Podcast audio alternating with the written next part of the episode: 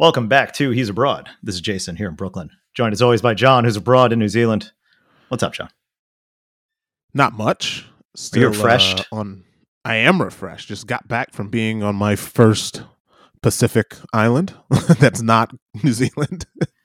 When you said first, first when island. you said yes. first in that sentence, mm-hmm. I was like, is he about to say I was on my first honeymoon?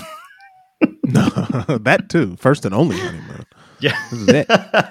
No more honeymoons. There's one. One wedding, one honeymoon. That's it. This is for life. Yeah. Yeah. So I was like, that would be pretty wild if that's if that's where you were going with no, that. No, no, no. It's just the joke that I always make that I'm sure someone there's someone in New Zealand rolling their eyes when I make this dad joke. I'm like, oh yeah, you know, Pacific Island, New Zealand. Oh, I didn't, ex- you know, I expected palm trees and sun and blue water. I didn't expect wind and cold and, and rain. Um, so yeah, I was on an actual Pacific island with coconuts and palm trees and warm water that you can walk into every day. Um, yep. So I went to Rarotonga. I don't know if you know where that is. Cook Islands, basically. Um, to the Cook Islands for honeymoon. I looked it up the first time you told me about it. It is Rarotonga. It is east of Fiji, I believe. So if you know where Fiji is on the map, go east, yep. and you'll hit another cluster of islands that are the mm-hmm. Cook Islands. So Small island. a, a lot more, yeah, a lot more Kiwi centric, as in that's where all the Kiwis go to to go on vacation and holiday. uh, Fiji, I would say, is a lot more international, right? Because a lot of Americans go to. You've been to Fiji. Yep, a lot of people have been to Fiji. Not a Great. lot of people have been to Rarotonga unless you're Kiwi or maybe Australian as well. Looks beautiful. It is. It's very beautiful, right? Like I, I'm not a big water guy, but. We did, you know, the weather wasn't great the whole time, had a, quite a bit of rain, but still, right? It's the vibe of it, you know, on island time, everything, you know, there's, there's nothing to do, as in, it's not like you got to go show up somewhere. You can kind of do what you want. Um, we'll definitely go back when the weather is nicer, because got a little glimpse of snorkeling. Didn't expect it to be fun, but it's very cool seeing fish under the water. Like, Done that right too. at your feet. Yeah, it's cool, right? Um, yep. So I'm, yeah. I'm interested to do more of uh, of that. I enjoyed myself a lot. It was a lot of fun. Very cool. Very nice. Yeah, so, yeah there's that's something. I've been. There, how long, how long of nothing can you take? Because that's that's Ooh. the thing, right? That that's the part that resonates as a. That, that's the thing that I always struggle with thinking about a beach, a beach holiday, right? Mm-hmm. Which is when you're there, you're really ultimately doing nothing. You are like there are people who thrive sitting on a beach and chilling. And that's what I associate with the beach. You're like, wow, this is a very pretty beach. Cool. Mm-hmm. I will occasionally walk into the water. Now I'm out yep. of the water and I'm back to doing nothing. I eat, yep. I repeat, I eat, I, I maybe drink, then I sleep, then I do that again. How long can you do that? Now, the thing is, I can do this much longer than you can. I know. Oh, you. for sure. I can do this for about four hours. And that four hours, I, I mean, like that, that means between like the one hour prior to lunch, the one hour after lunch. And then I go, I'm like, I gotta do something. I'm getting fidgety. I, I joked about this with Allison. I said, you know, it's funny how different of a vacation this is than the vacations I've been on in the last five years, and specifically with Jason, because all we do is we wake up and we, I mean, we go. For about twelve hours, right? That's probably about fair, right? I would say when me and you vacation together, we probably wake up around, you know, we're out by nine and we're probably back by nine, ten, eleven o'clock on ninety-nine percent of the nights. Yeah, we'll have we'll have days, you know, we we often we take our time to chill in between, yeah. but it's usually just like, hey, let's take an hour to, to recharge both ourselves yeah. and our and Not, our phones. Let's take a whole day where you basically, no. I mean, I, I read two books in a week. Like that's how much time I had. Wow. Like, you know, there was a T V, but, you know, you like, I don't want to turn on the T V here. I want to read. I want to look at the water. I want to go walk out there every once in a while because I just got swim trunks on all day. Mm-hmm. So, like, I-, I found that I could do this for a lot longer than I thought I could. But honestly, cool. I would say two weeks. Two honestly, weeks. I'd say I could do a solid two weeks before I start going, okay, like, what are we? Like, is there something else to do? But at the same time, I- I've lived in New Zealand's pace of life. Is more similar to Rarotonga than it is to New York. So, I mean, I've lived here for almost a decade. So right. I'm more prone to be able to turn it off, but I do miss the, I mean, traveling to big cities is my type of holiday. That is my vacation, is go to a big city, get blasted with stuff for a week, two weeks, three weeks. Whoa. And then come back to my quiet little corner of the world.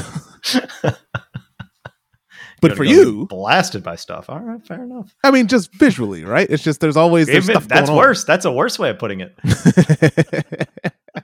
Get you in know my eyes. I mean. You know what I mean. But for you, again, you but yes. you really liked Fiji though. Like I remember you telling me how well, that's awesome it, Fiji but was, I was. But there. you also did. But you did a ton of stuff though. you I did everything. Here's what I did in Fiji. Right, I I landed in Fiji at about eight a.m. Right, something like that. Got to my hotel room, checked checked in. Um, is that the morning that I said that I took somebody's breakfast? Let's just assume I did that the first the first day. It was an accident. I gave the wrong room number. I apologize afterwards, and they're like, "It's fine, you're good." I was like, "Great." So got a free breakfast on someone else's dime. Perfect. Then got a uh, not that it was charged. It was just like I gave them the room that had a free breakfast, and then like you don't know. Right. Then I uh, I did a jet ski and snorkeling tour. Where and that lasted a few hours. Then got lunch at some Indian place, which was very good. Then uh, absolutely crashed because I was so imbued with uh, with uh, radiation from the sun that I had to uh, that I had to crash. Woke up horribly sunburned. Um, got dinner at that point. Um, then basically just chilled out for a moment. I don't remember what I did at night. Um, it wasn't very exciting, but I was very tired. So I probably just went to sleep early to wake up very early the next day, went to the airport and left. That was my Fiji trip. So, yeah. So very you know, short, very, very short, short but did a lot. And, um, yeah, it was, it was good. I liked it. I liked the twenty-four hours in Fiji. I think that's a good amount of time to spend in Fiji. That's real funny. Because no, most people are like, think, Oh, like, like most people were telling me like, Oh, a week's. perfect, but you could do a little longer. Like most people yeah. are, don't think that twenty-four hours is enough. They're like, that's all? Like you didn't actually relax and you're like, no, I'm no. being I'm being hyperbolic. I think at an island location like this, I could probably do a week, but that week would have things like, all right, I got to go for a hike. I got to do something. I got to find yeah. shit to do. I can't just sit on a beach. I can't just sit on a beach for days. That's yeah. not that's not my bag. And yeah, because even if you're sitting on a beach, I don't know. There's just something about it. It's fine. It's good. It's pretty. I'm looking at this water. It's pretty. I want to jump in it this is. water. It's great.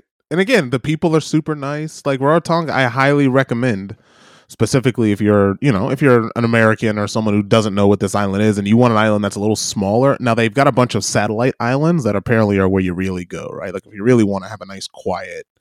Like, I mean, I think there's ten thousand people who live on this island. This island's not big. It takes an hour to drive around. It's about... Did- I would say it's, I mean, uh, what's the best way to, it's probably a little bigger than Ishigaki. Okay. Like Ishigaki probably took us about forty-five minutes to drive around in a circle. I'd say it's maybe a little bigger than that. No, it took forty-five to drive across. Not, okay, so maybe so, so maybe it's so maybe it's quite. A, it, I mean, I would say it's yeah, it's about an hour to drive driving around a circle. So maybe again, yeah, I'd have to look up the the size, but it's it's bigger than Ishigaki, but obviously much smaller than Jeju. Right, because cool. Jeju would take you probably about a good two hours to drive around. Well, no, it took it took yeah yeah yeah yeah yeah. It's to a drive from hours, one side yeah. to the other. Jeju, it's like three hours. Yeah, right, exactly. Yeah, yeah. But to like actually just yes. go around in a circle, if you get decent traffic, like again, it's not Jeju. Jeju had almost you know had like six hundred thousand people that lived there. So yes. no, oh, you yeah. know this like, only there's, there's only legit cities. There was yes. a legit yeah, city yeah. in Jeju. Yeah. So yeah, but anyways, like it was very. You, it makes me want to do more island vacations personally. Of like, yeah. but I, I think you need a good balance. I think the balance is some island vacations, but then I, I need. I'm like you though. I, I need the city. I need to be able to go see like people who aren't just chilling out. Jeju seems like an ideal island, right? So does I mean Ishigaki to an extent, right? Because you had a pretty interesting. The Ishigaki downtown was absolutely tiny. But the doubt, but the stuff that's there was very interesting. Like I, I still talk about that cocktail bar where the guy literally used an entire banana as a garnish. Yeah. Like I still talk about that place. It's awesome. It was called Bar yeah. Nobu. I don't even have to look it up. I just know what it is. And the fact that, and there was like these other interesting bars. Like there was a record bar there. There was some great, great food options, and it was awesome. And then you had the beautiful beaches. Like that place is great. Jeju is a bigger version of that. Like you get a legit city in Jeju. Yes. And then you have all these awesome beaches. So that that was very cool as well. But you know, I really miss Jeju. I miss I miss that food, man. I miss that black pork. Yeah, that's the thing. Like like and I would say the food, while it was good, it's a lot more kind of, they're catering to tourists, right? They're catering to people with kids. They're catering to Kiwis who want to eat, you know, fish and chips and want to eat stuff that you would consider kind of standard and basic. It's not like Jeju where you're like, oh, you have this special thing that only exists here. This is delicious, right? It well, wasn't the like problem. They were just that, catering that seems, towards, yeah. That seems like the biggest problem with Rarotonga is that there's too many Kiwis. So as a result, there's a lot of Kiwis. People, there there yeah, are a lot so of pe- Kiwis. People, I, people talk. Let me guess. People talk funny. There's no ice, and um, yeah, all the other shit that comes around. And and they're and if they did have a K F C on the island, there's no biscuits. Well, it's real funny they're because monsters. People, again, a lot of people from Rarotonga, from the island, go to live in New Zealand. I think they're actually they're they're New Zealand citizens. If you live in Rarotonga, you can get citizenship. Mm. So a lot oh. of people, right? It's a lot of people who go over to New Zealand to make a living, but then have family back on the island. So like people bring buckets of K F C to the island. What? Are you for real? K F C. I'm dead serious. People wow. bring all sorts of stuff from New Zealand because, right? That's like, hey, you, you're living in you're living in big Auckland, right? That's a million people. We from an island from ten thousand people. So they they bring all of the, the stuff over, okay. and you know, bring K F C, probably bring a little McDonald's, you know. Wow, so it's a little different. Okay, is uh, it, so is Rarotonga like uh, like Puerto Rico to the U S in that way? A little bit, yeah. But you know what? That's not a yeah. bad comparison. A little bit, okay. I would say a little like like they don't vote in New Zealand elections. They, do they have right, a representative in parliament or anything like that? I don't know. Right? I, I mean, maybe that's a, this maybe a little outside of my depth. They might, but if anything, there's maybe someone who's more. Yeah, should. I mean, but also I, they just sent me something in the mail. I didn't actually have to stand up and do anything to become a citizen. It was during COVID, so like just here, here's the paperwork. Oh um, wow, take home. Yeah, so like so yeah, like I never actually had to do like the official citizenship stuff. They just handed me the thing and was like, "You're done." It was good. Wow. so, So does that mean you have an asterisk where it says New Zealand no, no. citizen?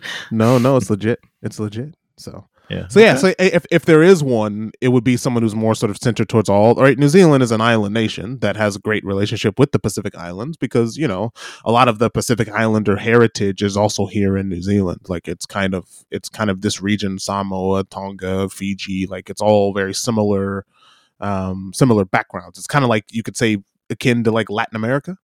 Well, right, there's very different, right? There's difference, but you know, but most people speakers are speaking the same, somewhat of the same language, but obviously it's a little different between some parts of it. Um, so yeah, but anyways, Rarotonga was great. It's a, and again, I think I I half joked and said, as I'm now a married man, we should do more. If we do more joint vacations, I think we got to find places like Busan, where there was kind of a beach scene, but there's also a city scene. You got to find those nice towns during the time of year where you can kind of do. Like some days of relaxing, do nothing, and some days of like big city walk around stuff. You need that nice mixture, I think. Sure. Yeah, I get it. You also don't need a beach to chill and do nothing at. You could you could no. literally do that anywhere. No, but it's more fun with a beach.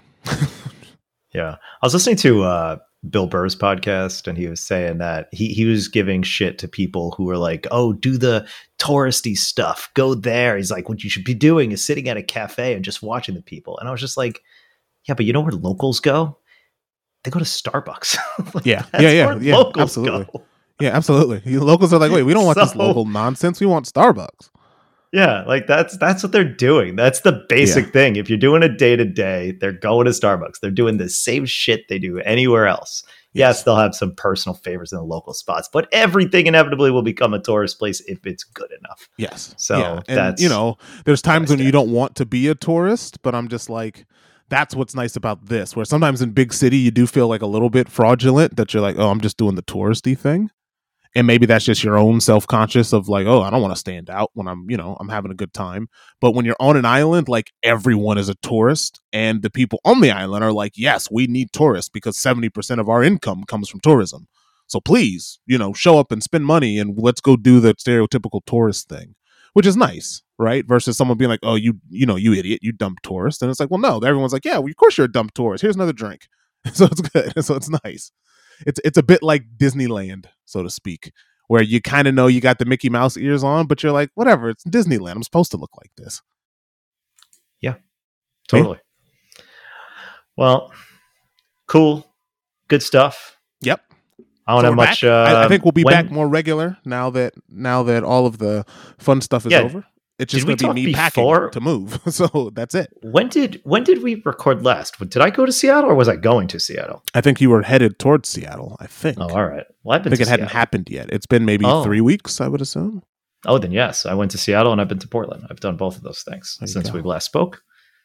It was good. Went to PAX. Out there hawking games. Hawking video games. Yes. It was very good. I, I, I love doing conventions, man. Like, I really do.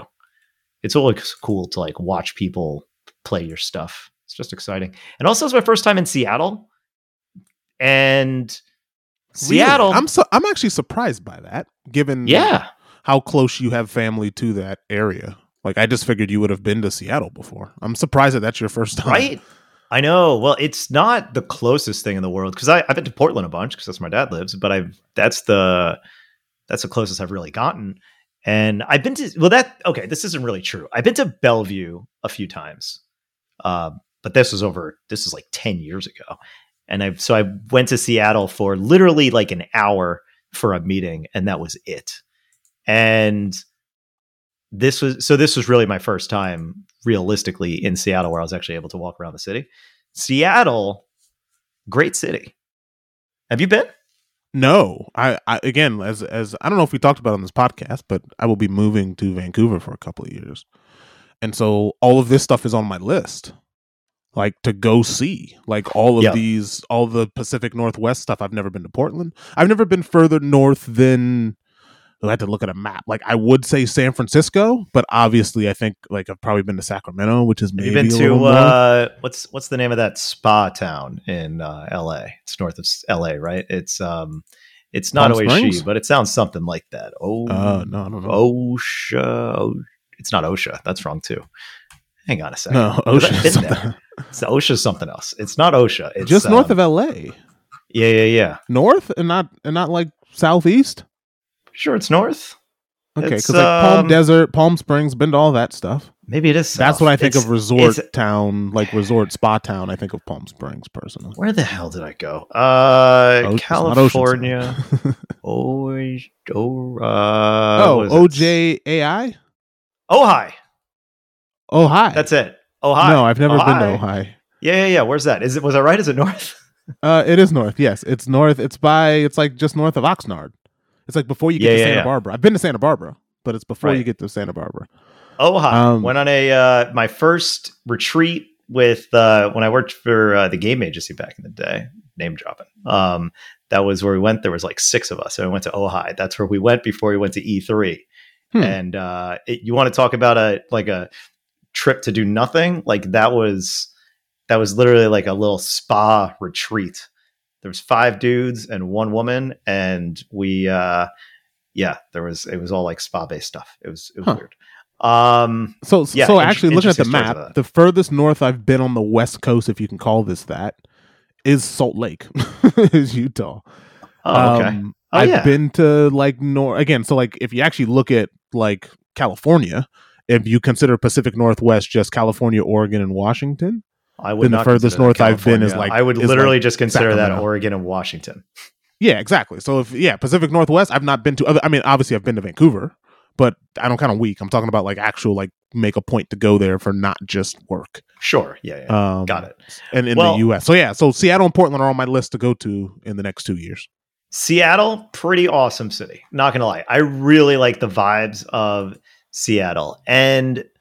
Surprisingly, like it did have that legit city feel kind of compressed because I was, we were staying downtown, but it also is not far removed from actual, like, you know, less city stuff, yeah. you know, like you, yeah, we went up to the Space Needle pretty quickly. Space Needle at this point, hilariously titled because that thing is more like, uh, it's like a, like a pin. It's so yeah, it's tiny, right? not, it is tiny. Yeah. It, the only reason it feels bigger is just because it's not surrounded by anything. Um, but I did go up it and it, it was cool. And you could see like a bunch of stuff to the north and, and get good uh, views of the skyline. But I, I didn't realize Seattle is basically on a big ass hill. Like uh, I wouldn't have done that. I, I know it's by as, water, but I wouldn't have. Yeah. Hill, and from the water to the east is just all uphill. So it's huh. got that really cool. I, I really like, architecture that's just like that that has verticality in it. It's like a city that kind of like builds on top of each other. To me, it's just very cool looking. And Seattle does that. Like, we were at the, on the pier, and if you look on the right, it's literally, you're just looking at a wall of city. It's very interesting looking. Um, so yeah, it, it was cool. The food was great. The scene was cool. It had like that kind of, it didn't feel as aggressively edgy as Portland seems to, or even like a place like Austin is trying to be. Yeah. In that Although sense. I've, I've heard things that Austin, have, that Austin has taken a weird, not a weird turn, but obviously so many Californians moving to Austin have made things a little, a little less Texas and a little more California. Is it Joe Rogan's fault? Is he, did he do that? Yeah, exactly. It's Joe Rogan's fault. Figured as much. But yeah, there was uh, there's some really good food out there. Um, interest, uh, really clean city. Yes, there's like some homeless drifting around, and there's some areas that has more than others. But that seems to be the case of literally every city at this point. So it's like unavoidable. So, um, but I didn't really notice it in most places, and it was uh, it was pretty great. So yeah, Seattle, very cool. The convention was great, um, and yeah, I don't don't really want to don't really have too much else to say than that. Yeah. Just uh, yeah, just I've heard good, good things. Time. So yeah, that's yeah. cool. It's good to hear. So yeah, I will I will do the same at some point. Yeah. So right on. Well, let's uh, we could pivot here and start. Uh, start talking about some of these more hard topics that we want to discuss. We're going to get a little nerdy. The last heads three up. Weeks. Yeah. Yeah. Look, heads up. We're going to, we're going to be getting deep. All right. When people, when I tell people I do a podcast, they're like, well, what's it about? I was like, well, I work in games. John works in movies. So we talk about whatever the hell we want. Yeah, pretty much. talk about, so we talk about random shit for about an hour, and then we actually talk about games and movies. But now we're going to talk about games and movies, Uh, because there's some interesting stuff going on with some games and movies. So I'll leave it to you because you want to talk about this stuff. Where do you want to start? Yes. So I'm going to send you this article, right? And it's something that's interesting because we were talking about games and you were specifically talking about Metacritic. And I remember the times that we've talked about how people, the metrics of measuring a game's success, right? And a lot of times that is sort of the Metacritic score of sort of aggregate viewing and a bunch of different, let's say credible, historically credible sources playing your game, reviewing your game, and what that means to the overall score. Like, I think I remember at some point, and again, maybe this is the more predatory side of the business, but developers getting paid based on, you know, getting bonuses and percentage cuts and things based on Metacritic scores. Is that true, or is that something I'm making up? That, it's a case-by-case basis. There's no, like, overarching um, rule, right? Yeah, like that came out, that whole thing about a Metacritic score giving a base, like bonuses based on Metacritic. That was for a very specific game. I don't remember which one, but they it came up because it missed it by like one point. Um, that's not really a standard practice at this point. And Metacritic's weird, right? Um, to your point, it, it isn't a metric of success to an extent. Yeah, it is a it is a certain quality metric, but at the end of the day, a company has more interest in the bottom line sales. And as there's more and more shift from traditional media to influencers, and I would include things like gaming podcasts into that as well, and YouTube right. channels and that kind of stuff, that's that's where the focus is. That stuff rarely gets into Metacritic. And the other thing is Metacritic divides by consoles.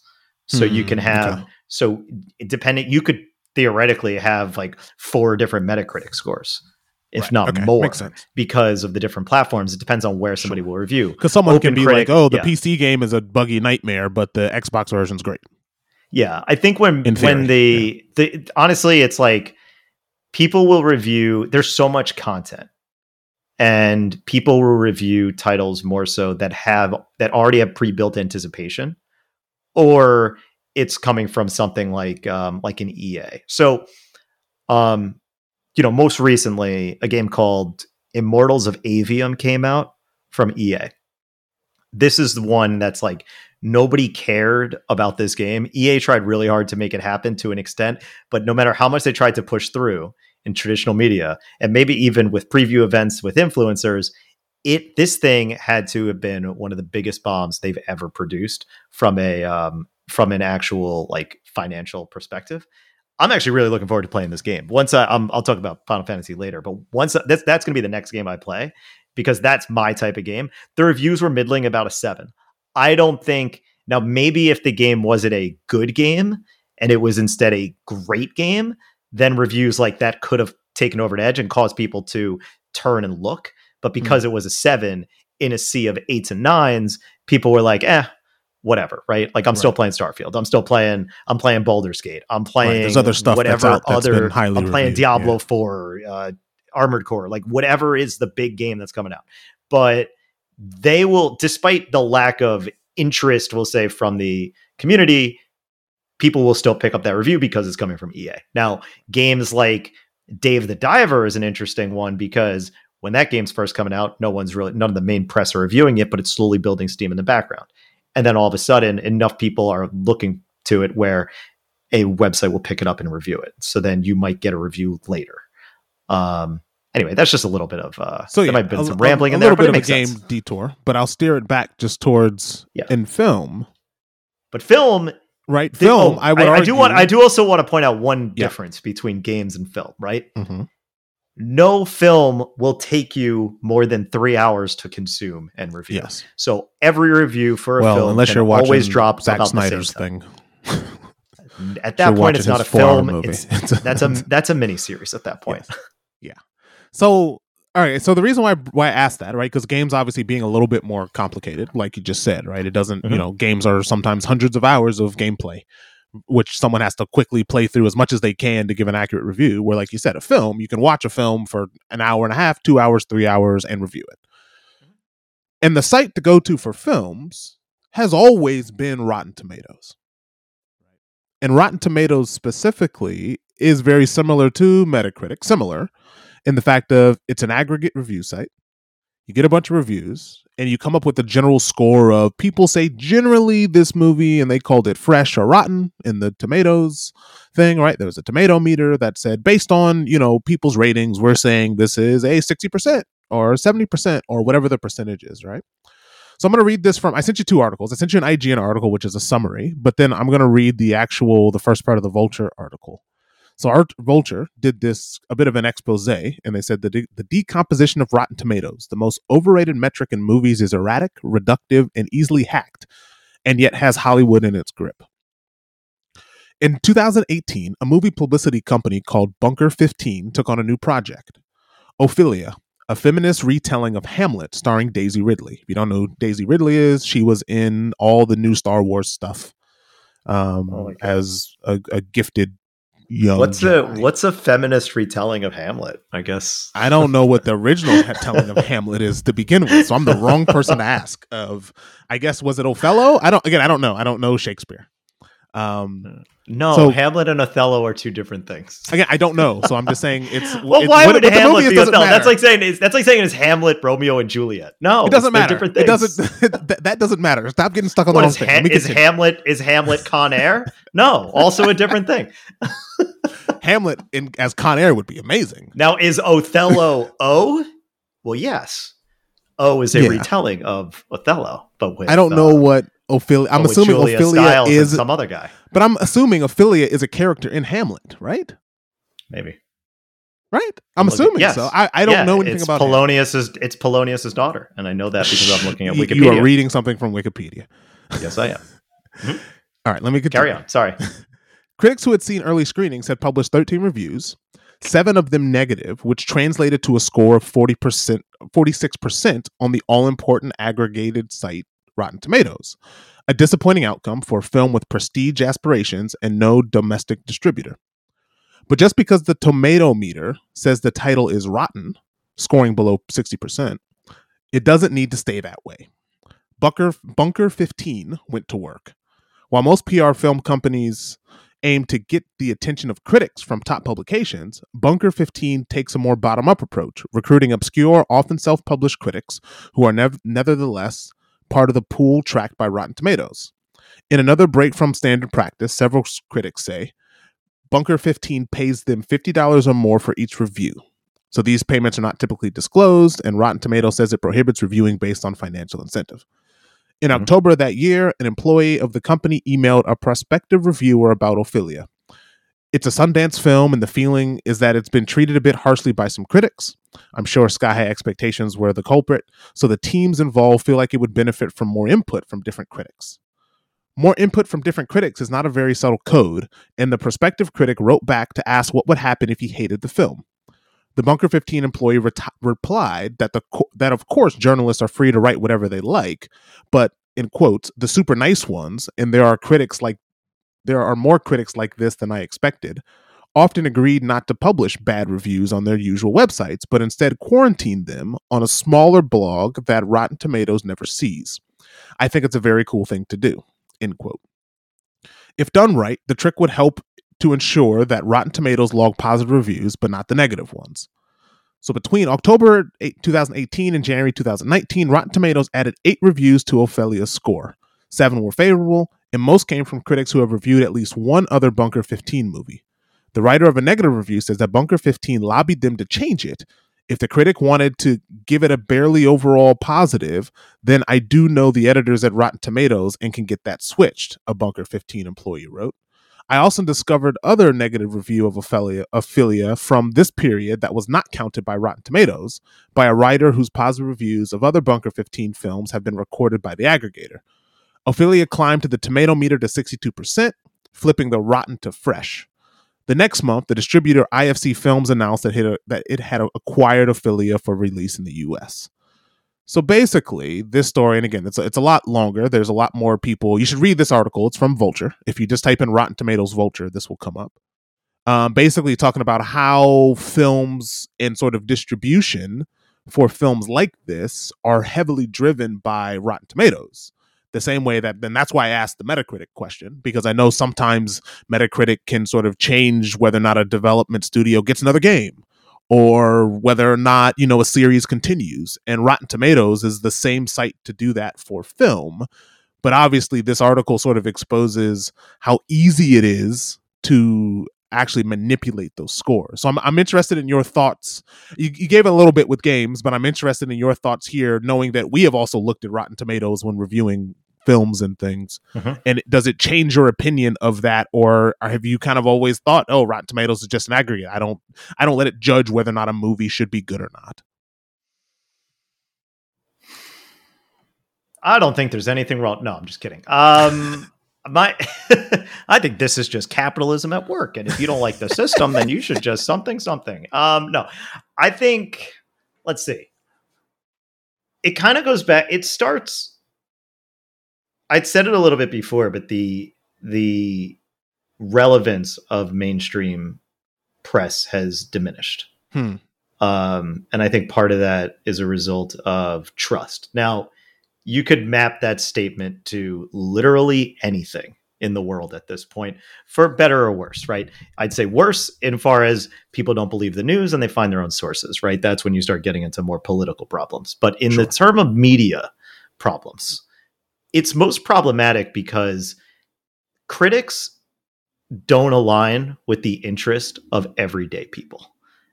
And that, I think, is at the heart of why trust is lost, because a critical review for a Fast and Furious movie is never going to be in line with yes, what the absolutely. person who wants to see a Fast and Furious movie is going to be.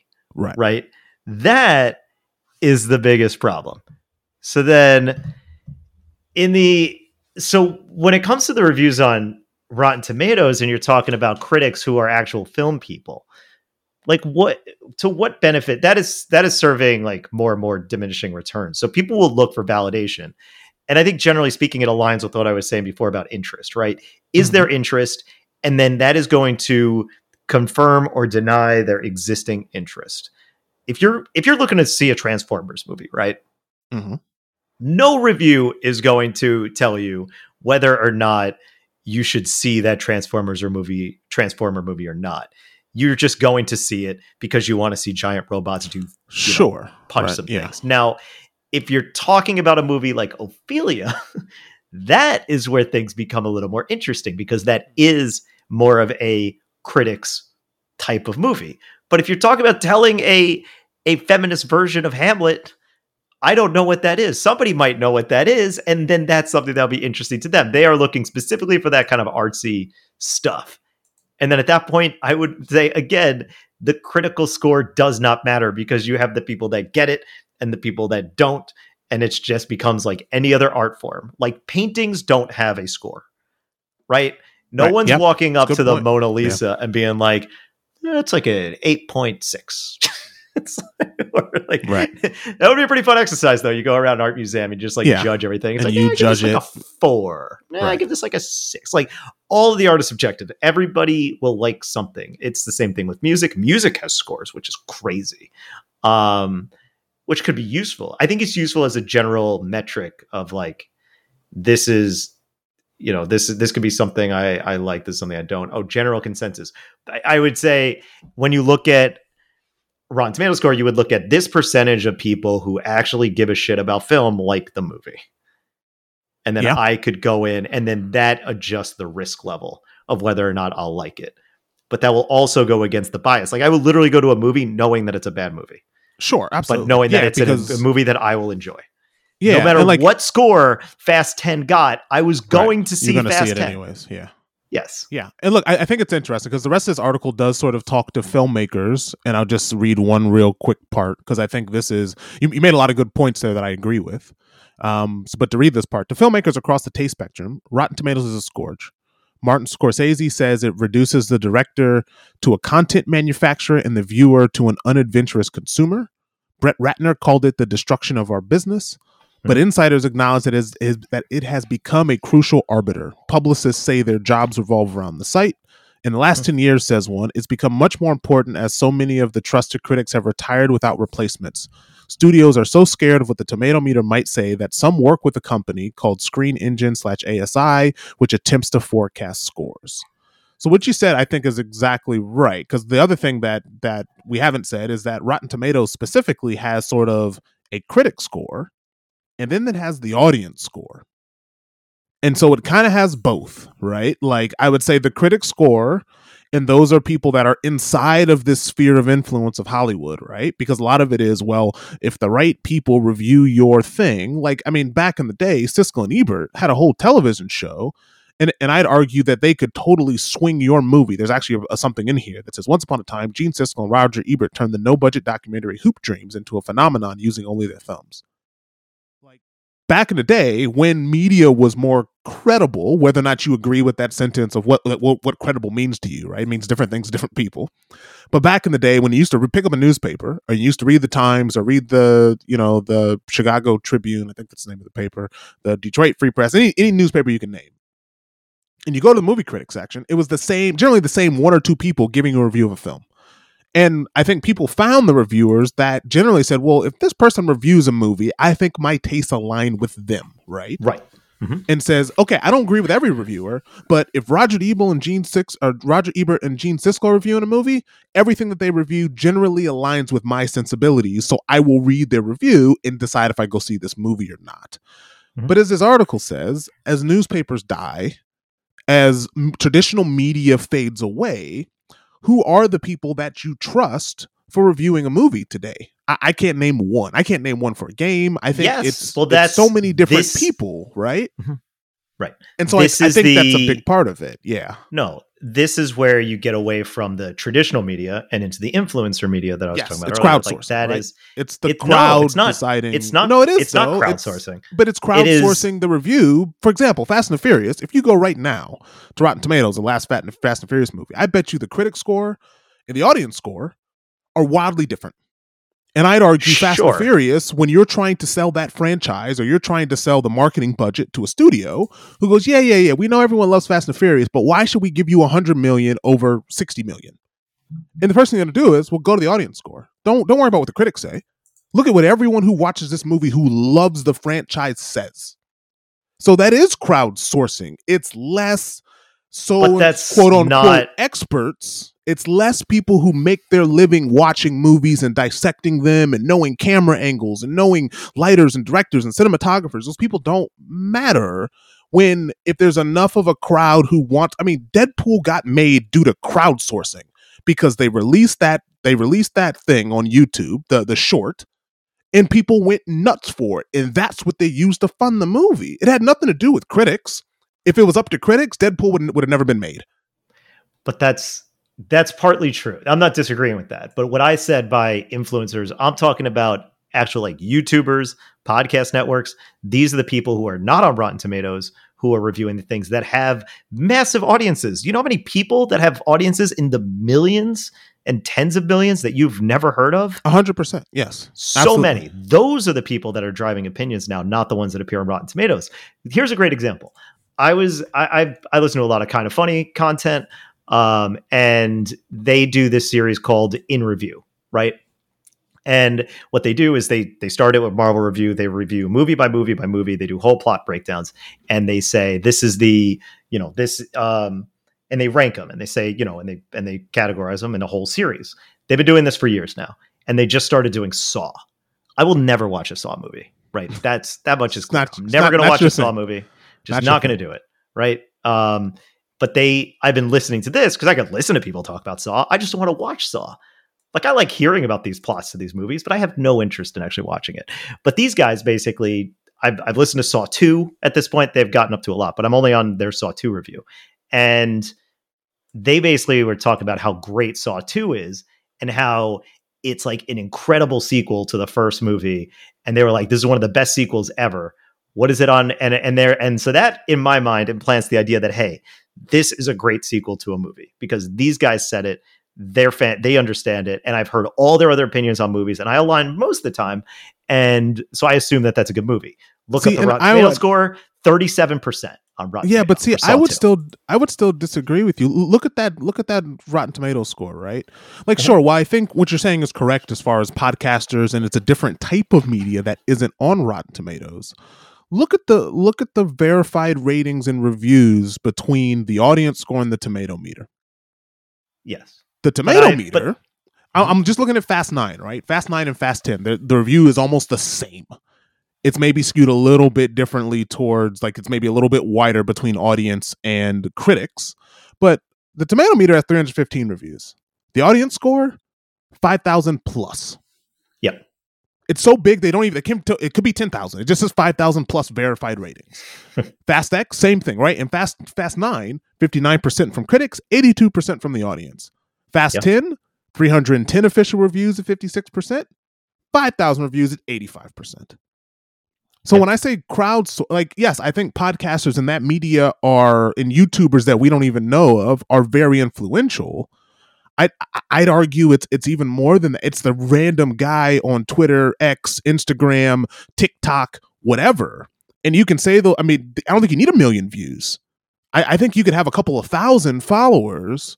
And over time, that builds into a bigger thing. But again, I don't even think, I think you need, uh, you know, if you have ten thousand followers, enough people with ten thousand followers who say, hey, this movie is a cult classic. I saw this thing and it was great, can totally swing how many people see your movie these days. I think it's that. And I think good marketing and advertising, specifically, like, I'll talk about it, but Barbie, right? I mean, how many articles did I read about Barbie as a, it's a, it's a marketing masterclass? And how to market a film. The mm-hmm. marketing for that film was genius of six months to make it, if not the highest grossing movie this year, at least number two of films this year. I think Megan earlier in the year, that horror movie, total marketing. I think a lot of it is more marketing and who you can get. They don't need a million viewers. They don't need to be writing for the New York Times anymore. I think even that scope is too wide. Like, yeah, you said you're the podcast that you listen to. How many how many listeners do they have? It's it's. I'm arguing it's not even a million. I'm arguing it's a drop in a bucket. No, no, no. It's like probably tens of thousands. But they're just one of. Yeah. That's just an example. Yeah, that's one of they're a, thousands they're of people small, making a podcast, us included. But that's a small. That's just a small um, podcast network. I'm talking about the real influencers. Not that they're not a real influencer, but they have an audience, and that audience engaged. So you might have an article that goes online and gets literally like fifty million impressions, but might drive like a zero point zero one engagement return, right? Whereas you have these guys who might have more than, who might just have an audience of, let's just call it one hundred thousand, just for the sake of um, argument here, but they actually have a ten percent engagement. they have a ten percent um, return because they they are more trusting with their audience. It's not just like, oh, this is just another article. It's like, no, no, if they endorse something, then I need to act and on this thing and see it yeah. because they it, said so. And these, it's like it's like if your friend tells you to do something versus if just if you just read about it, you know? Yeah. It's a the, big the, difference. The thing that's interesting, though, that you did bring up when you when I first asked you sort of your feelings about this, that the other part I want to get to is that I think there is a difference in what your media is, right? Because you made a point of there's one thing about o- Ophelia, feminist, you know, adaptation of Hamlet versus Fast Fast and Furious, right? One is more marketing, big name stars, and not that Dis- Daisy Ridley isn't a big name star, but she's not she's not Vin Diesel, she's not Jason Momoa, she's not Charlize Theron, she's not you know she's not at that level. I'd say maybe she's a little under that level, and some of that's just age, some of that's just franchise, right? It's no knock on her. It's just the Fast and Furious movie has ten has ten of them, and she was in a Star Wars trilogy that is now trying to break out into more, for lack of a better term, artistic filmmaking, right? Or at least has been pulled into that world by someone that says, hey, this is good for your career because it's doing something more traditional, something more historically relevant versus Star Wars stuff, right? Someone can sell her on that. Whether it's true or not is up for your own interpretation. But I think there is a difference because I, I think while there is sort of this massive push away from traditional media and what a quote unquote expert is, right? That's across, like you said, everything. We we question doctors. We question people with medical degrees. We question physicists. We're questioning people over climate change, right? Like we're we question experts as a as an overall global community more than we ever have. But there is this section of, like you said, the people who do go and rate the Mona Lisa a seven point three because some of the brushstrokes aren't as clean as other paintings, right? Those people do exist. And how do those people make money or get funding to continue to make films?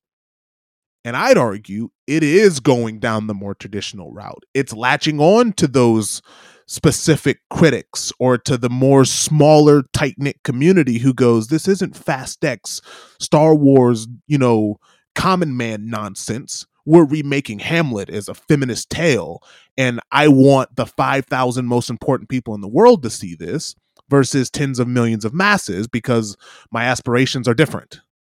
And I think that is where this does matter, to find that that is just as bought and paid for as anything at a larger scale can be bought and paid for.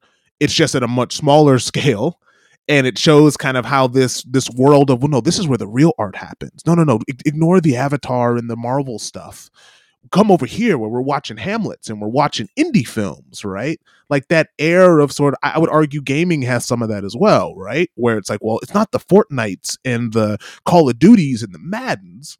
We're over here playing this indie game by a small studio with ten people, right? This is real gaming versus, you know, whether or not that's true or not, I'm sure you have come across a lot of people who talk like that at least, and they judge how some of these smaller, independent, more artistically crafted and created things are judged.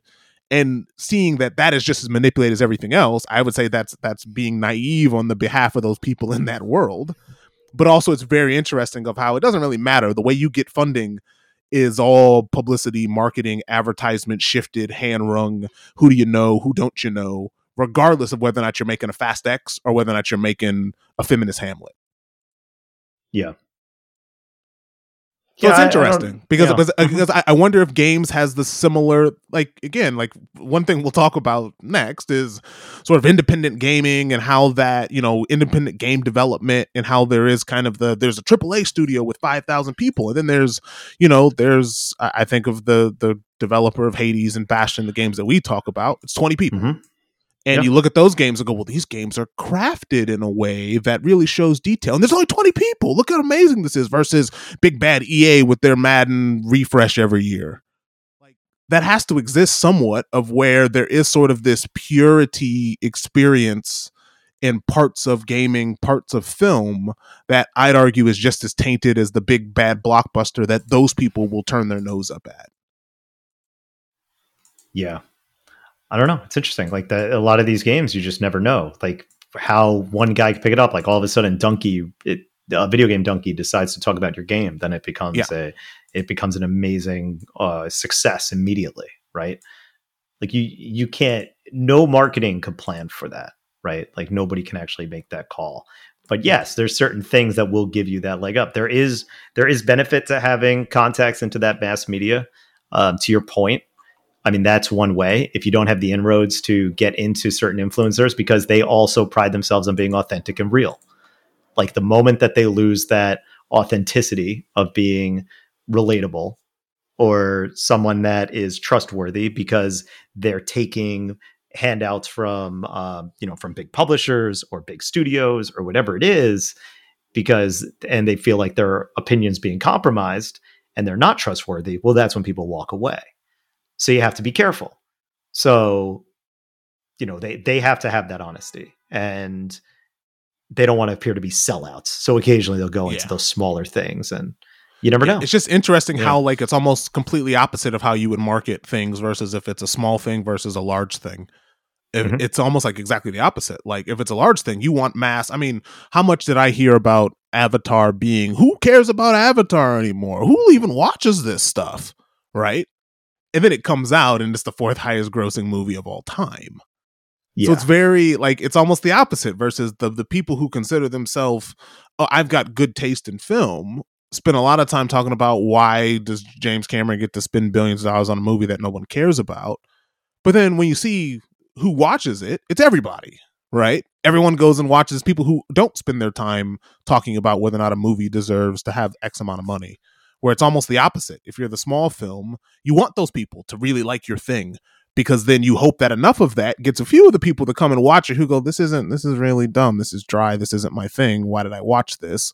But that it all brings eyes to your thing, right? Whether it's a big, big thing or a small thing, you know, you yeah. just want to increase those viewership. So how do you do it? So yeah, anyways, I found this interesting just because I think a lot of people would be surprised. I'm sure there's probably still people who listen to this podcast who go, I, I go to Rotten Tomatoes. And, you know, that tells me whether or not I should see something that I know nothing about, right? Like you said, I think if you know about it, you're going to see it anyways. If you see a trailer and you like it, cool. But there's plenty of movies, and myself included, where I go, I've never heard of this before. I'm going to go to Rotten Tomatoes to go look at the score quickly. And it won't stop me whether or not I watch it or not, but it will cloud how much I think, okay, this is one of these, like that Denzel Macbeth movie. I didn't make it through twenty minutes of that. And that thing was, I think that thing was highly rated. I don't actually know. But like, I'm just like, that's the that's the type of thing where I go, this is not a movie for someone who goes, I want to watch Denzel Washington be the the you know the retired assassin that he is in the the movies that that have just come up the last you know couple of weeks, versus watching him beat Macbeth, right? Like it's just it's a different it's a different it's a different audience, different different person that they're targeting for these movies. Yeah. So yeah. Anyways. Equalizer is what I'm thinking of. The Equalizer, th- th- you know, the third, the next Equalizer, Equalizer three, actually has a pretty good rating. But then The Tragedy of Macbeth in twenty twenty-one is ninety-two percent versus Equalizer, which has seventy-five percent from critics. And I'm going, ninety-two percent of critics like this movie? Really? I found this thing really slow and dry. But again, it's a different, you know, two hundred eighty-six reviews versus the three hundred ten from Fast and Furious. Has a good audience score, The Tragedy of Macbeth. It's got seventy-five percent. But then if you go to yeah. The Equalizer, seventy-five percent um, you know, reviewer score, ninety-four percent audience. So you go to the yeah. audience. The audience rather watch Denzel be the equalizer than watch him be Macbeth. And I'd argue that's how most people feel, right? But there's a small section of people who are going to go, I don't care about watching Denzel walk around and be John Wick. I want to watch him act. I want to watch him be Macbeth. And yeah, just, sometimes yeah. and sometimes both are wrong, right? I'm looking at the reviews yes. of Aquaman. sixty-six percent yeah. from uh, critics, seventy-two percent on audience. We both know it deserves one hundred. So what are you going to do? Sometimes, sometimes yeah. everybody's wrong. So yeah, versus things like The Flash, right? I remember when the latest Flash movie came out, at first it had a really high Rotten Tomatoes score. And people, you know, who was it? What was what's his name? Was it James Gunn that came out and said, this is the best Flash movie I've ever, you know, this is the best D C movie I've seen in the last X amount of years. Mm-hmm. And the and again, yeah. the, the the review scores are favorable, but I'm like, man, how much of that was just you get the right critics to review your thing at first, you bring enough people in, and then you let the reviews do what they do, because at that and point, even that, you hit your number. And even that wasn't enough, because The Flash did not perform as it should. No, it didn't. They, no. Because people at this point, they've decided they're done with D C, with the yes. D C U, right? Until unless James it's Gunn unless it's the it it's fixed. Yeah. yeah, unless it's something that is so yeah, unless it's like something like uh, what was it? Suicide, the new Suicide Squad, right? I think that overperformed right, with, with Idris and, Elba, right? Yeah, or the um, or the Batman with uh, yeah, with, with Robert uh, Pattinson, Twilight dude. Yeah, that movie's so good. That movie's so good. I watched a little it's more good. of that. It's, uh, it's again. It's long, but it's good. I, I, I enjoyed it. it. Yeah, I enjoyed it. I legit, I, I legit love that movie. But you know, these are the exceptions to the rules, and people will watch a trailer for a movie now, and all of a sudden decide, "Yep, that's for me. That's not for me." And these art house things that get crazy high reviews, it doesn't really matter. Like that's the stuff that you're going to give high reviews, but you're but you're not going to give a nod towards The Equalizer. Guess what? I like seeing Denzel shoot people. I don't yeah. want to see people crying for an hour. That doesn't sound as good. Yeah, so, you but know, again, I, I think I think there are people, and I would say we're probably, and I'm probably more guilty of this than you are. That yeah, I, I consider myself in the middle here. I, I'm not just completely give me the candy, although I love the the candy of the the you know go give me John Wick, give me Equalizer.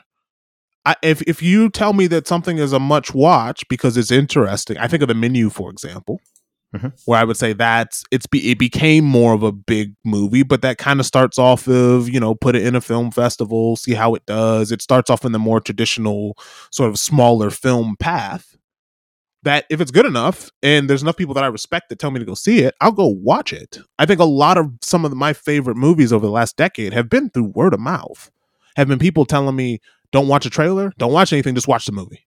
It's good. Yeah. And that's more from people that you know than it is some guy that work, writes for a dying newspaper. And I think that's the difference. As in, you find your your credible source can be from anybody. It could be your neighbor. It could be a guy from a T V show. It could be a podcast. It could be a Twitter follow. It could be a TikToker. It could be a YouTuber. It could be anybody.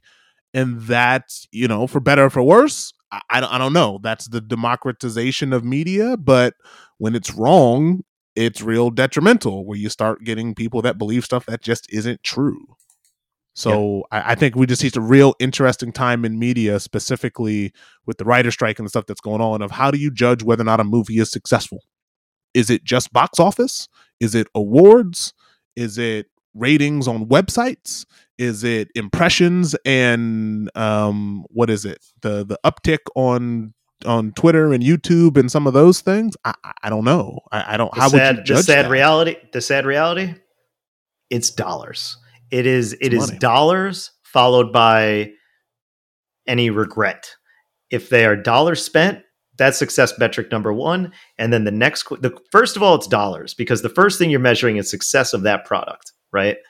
And that's dollars. It's only dollars because everything which is, else which is super depressing as you say it. But it's right? the truth. But it's but, the but, truth but it, because but if something, depre- but it's not, not it, to an extent, you, to an extent, yeah. because if the people are satisfied and they got what they wanted and it continues to grow, that in that those big dollars assumes that that's the result of a good product. Look at something like, um, you know, one of the, one of the most interesting box office stories in recent memory was The Greatest Showman, which you love. I know you've seen it by now, right? Of course you have. You've definitely seen The Greatest Showman starring uh, recent, uh, new, newly, newly single Broadway Hugh, right?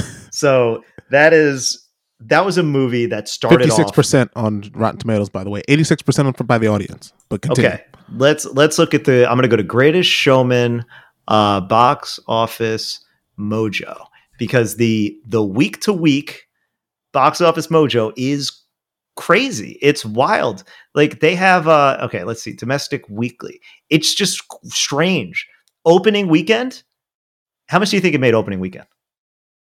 Oh, I'm assuming not a lot. It opened December fifteenth. So this is for the week of the fifteenth to the twenty-first. In what, two thousand seventeen is when this movie came out? I'm guessing twenty seventeen. Yeah. twenty seventeen. I mean, I'm, let's say ten million. four point five oh, wow. million. Okay. You want to now tell me, what do you think it was the next week? December twenty-second to December twenty-eighth. I'm assuming it went up because I'm assuming By the, way, the first week, especially around Christmas time, right? I'm going to give you, so, I'm going to give you some yeah. other stats here. Theaters first week, three thousand six. Next week, same number of theaters, three thousand six. And I'm just guessing again, I'm, I'm totally making assumptions mm-hmm. here. If it came out the fifteenth of December, Give it Christmas week. All the all the Jewish people who get Chinese food and watch movies on Christmas Day. That's right. A lot of us. Uh, this is when I'm I saw assuming, it. I'm assuming it then went up to ten million. Mm-hmm. twenty-eight point nine million. Jesus. Yeah, so that's a huge jump. Yeah. Next weekend, do you want to guess? I'm assuming word of mouth by then. I'm going to put it at thirty million? twenty-nine point five. Okay, yeah. Next weekend. Now I'm just going to run through it. And it yeah, was in more theaters. It was. It somehow went to more theaters. The week, the third week out, it went from three thousand six to three thousand three hundred sixteen. Next weekend went up another thirty theaters and it made another nineteen million, then nineteen million again, then fourteen million, then twelve million, then ten million. That's starting at a five at a four point five million opening, which is horrendous. Bad. It is awful. It. it was on a budget of eighty-four million. That was the budget. So when that released to five million dollars, it's a failure. You think right? anybody's looking at that and they're like, oh no, this movie failed. Fucked. Yeah, you know what failed. the final the final box office gross when it was done? This is just domestic. one hundred seventy-four million dollars. Yeah, double, double the money. Okay. So that's where I'm saying the dollars are actually, they're not, they don't always paint a grim uh create a grim state. Low dollars can create a grim state because it's like, wow, it sucks that something this good did so shitty. But most of the time, things that earn this kind of revenue are earning it because of the quality that's there. Now, maybe it's not the critical quality because critics have different perception to this point of The Greatest Showman. People love The Greatest Showman. I like this movie. It's decent. It's pretty good music. Is it like really lame lyrics? Oh yeah. Is it super cheesy? Absolutely. Does it warp the uh, the history of a very flawed character in history? Oh, a thousand percent. But who gives a shit? By the time he's dancing around and singing with uh, with what's his name and who's her face, it's uh, it doesn't really matter because you're having a great time. You know, they're dancing. See, you're you're having fun with the little guy and the bearded lady, and it's a good time. Now you look at something like. Um, So all those things, same thing with the Transformers example. People see those movies, they make money because people are getting what they want out of Transformers. But I, but I would argue, though, the only thing that I would rebuke with that of your very mm-hmm. capitalist take of money dictates what's good and what's not. That's not what I said. So what did you say then? Well, I'm saying it can. Okay. All right. I'm not so saying, let me rephrase I'm not saying it does. Money I'm saying it can dictate what's good or not. Yes. How, but how much of this do you actually, and again, this is going to segue into the next thing we're going to talk about. Yeah. Of how much do you, because I would say some of this is as you make products, right? A lot of things that go to subscription models, a lot of things that go to, like, how do you judge your success as a business? How much of that is driven by the way that it's marketed? As in, you can make you, I would say a lot of Dwayne Johnson's movies, if I was on, if I was on his financial team, I'd go, we got the first two weeks to make a killing. He's going to market the heck out of this thing. He's going to be on Instagram. He's going to be on Facebook. Or he's going to be on Twitter. He's going to be, he's going to get out there and smile and make this movie hit. We got two weeks. Give me a two week window. Cause after that, no one's going to watch this thing. It's going to fall off a cliff. Mm-hmm. But two solid weeks of Dwayne Johnson. If the movie costs sixty million dollars, give me two weeks of sixty million dollars. I'm money. I'm good. It's a success. But that doesn't mean that it's good. That's a marketing. That's how you market the movie. Some movies are marketed going, well, let's get it out there for the first week, and then we'll hit them really hard the next week with more ads, more things. Like, is that really, I would just say this is how people get, and manipulated, it's a bad word, but it's how they get influenced into the content that they consume, specifically with film. I would argue gaming is a different audience, but with films, I think marketing has a lot to do with how people consume and watch films. And it's sort of targeted. I think the marketing departments of a lot of these, this is why the budget for the marketing often matches the budget of the production and post-production of the film. Like mm-hmm. the marketing budget for Avatar was the same exact budget of what it took to make the movie, because marketing was that important to put it on every freaking Super Bowl football commercial and hit it hard for Christmas time. It's why movies come out when they come out. I don't think it has anything to do with how good the movie is. I really don't. I think it has to do with the marketing of the movie. When can you market it? How do you market it? Who are you targeting? And I would say what dictates a movie being good is the long-term sustain, or not even good, just culturally relevant sometimes. Like Black Panther is a perfect example. That is not a perfect movie. That movie had a very long, sustainable runtime of making money because it mm-hmm. became culturally significant. Right. And the movie was fine. Is it the best movie out of all the Marvel movies? No. but it was able to consistently and long and have the longevity to keep running because of how it was marketed. So that that would be my rebuttal to this of like, yeah, that movie, I would say that's probably, again, what did I say when I was trying to come up with the numbers? Christmas time marketing. The first week before Christmas, okay, n- not as many people, but Christmas week, oh, we're hitting it hard. I bet you there were more commercials. I bet you there was more marketing budget for The Greatest Showman between Christmas and New Year's than there was any other time that in that movie's release. With with rare exceptions, most movies don't make all of their money back. No, that's what Hollywood tells you. That's what so, they tell you. That's that's why we're striking. Not we, no. but that's why we in the collective no, we but, uh, is striking, because Hollywood's lying to you. They do make well, their what money I'm, back. What I'm trying to say is this, is that that word of mouth, that trajectory at the end is they anticipate, you know, that fifty percent drop to week two and then et cetera, et cetera. So my point about the dollars is more based on that model. What keeps you afloat and with a long tail, and what will keep you or what will sink you faster. That's been the problem with a lot of these D C movies. People go to the D C movies, everybody shows up the first weekend, and then the next weekend they're like, no, that ain't it. And then the next time that happens, the movie comes out, more and more people are oh, already yeah. dissuaded where they see another one. They're like, no, we're done. This thing's ending. So that top ceiling in the first one is low. And unless your movie's great, you're getting a bigger dip. Your point about The Rock, I looked up The Rock's numbers for um, for some of his movies, and you know that's not a silver bullet. Like no, it, it's not. not like Hercules. I'm looking at that. I actually really enjoy that movie. Um, yeah, it was you know, not bad. Actually, actually you mentioned Brett Ratner earlier. I mean, that movie is actually a lot of fun. But um, that had a hundred million dollar production budget. Yeah, it only made seventy two million dollars. You know. He's he's been in some small stuff. He's not a silver bullet. That is only one piece of marketing. You still have to deliver a good movie to get that tail. Yep. You will get the fans in that initial pop, but if your movie's not good, to have those people evangelize the film afterwards, it's not going to work. So you have to have that. Um, so you know you, you have to have that long tail. Yeah, and and, um, and honestly, for for the movies that are really good, I think a lot of people don't realize this. I realize this for Avatar is repeat viewers, mm-hmm. right? Like yeah, a t- movie absolutely. ticket's a movie ticket, and a lot of Avatar was this was not the people that see it once; it's the people that go back and see it two, three, four, five times. And you're like, who the heck is watching this movie five times? It's different groups of people. It's hey, I'll go with you. It's different screens. It's the cinematic experience of watching a big film like that. And there's, I mean, Barbie, I would say is very similar, right? People see it once.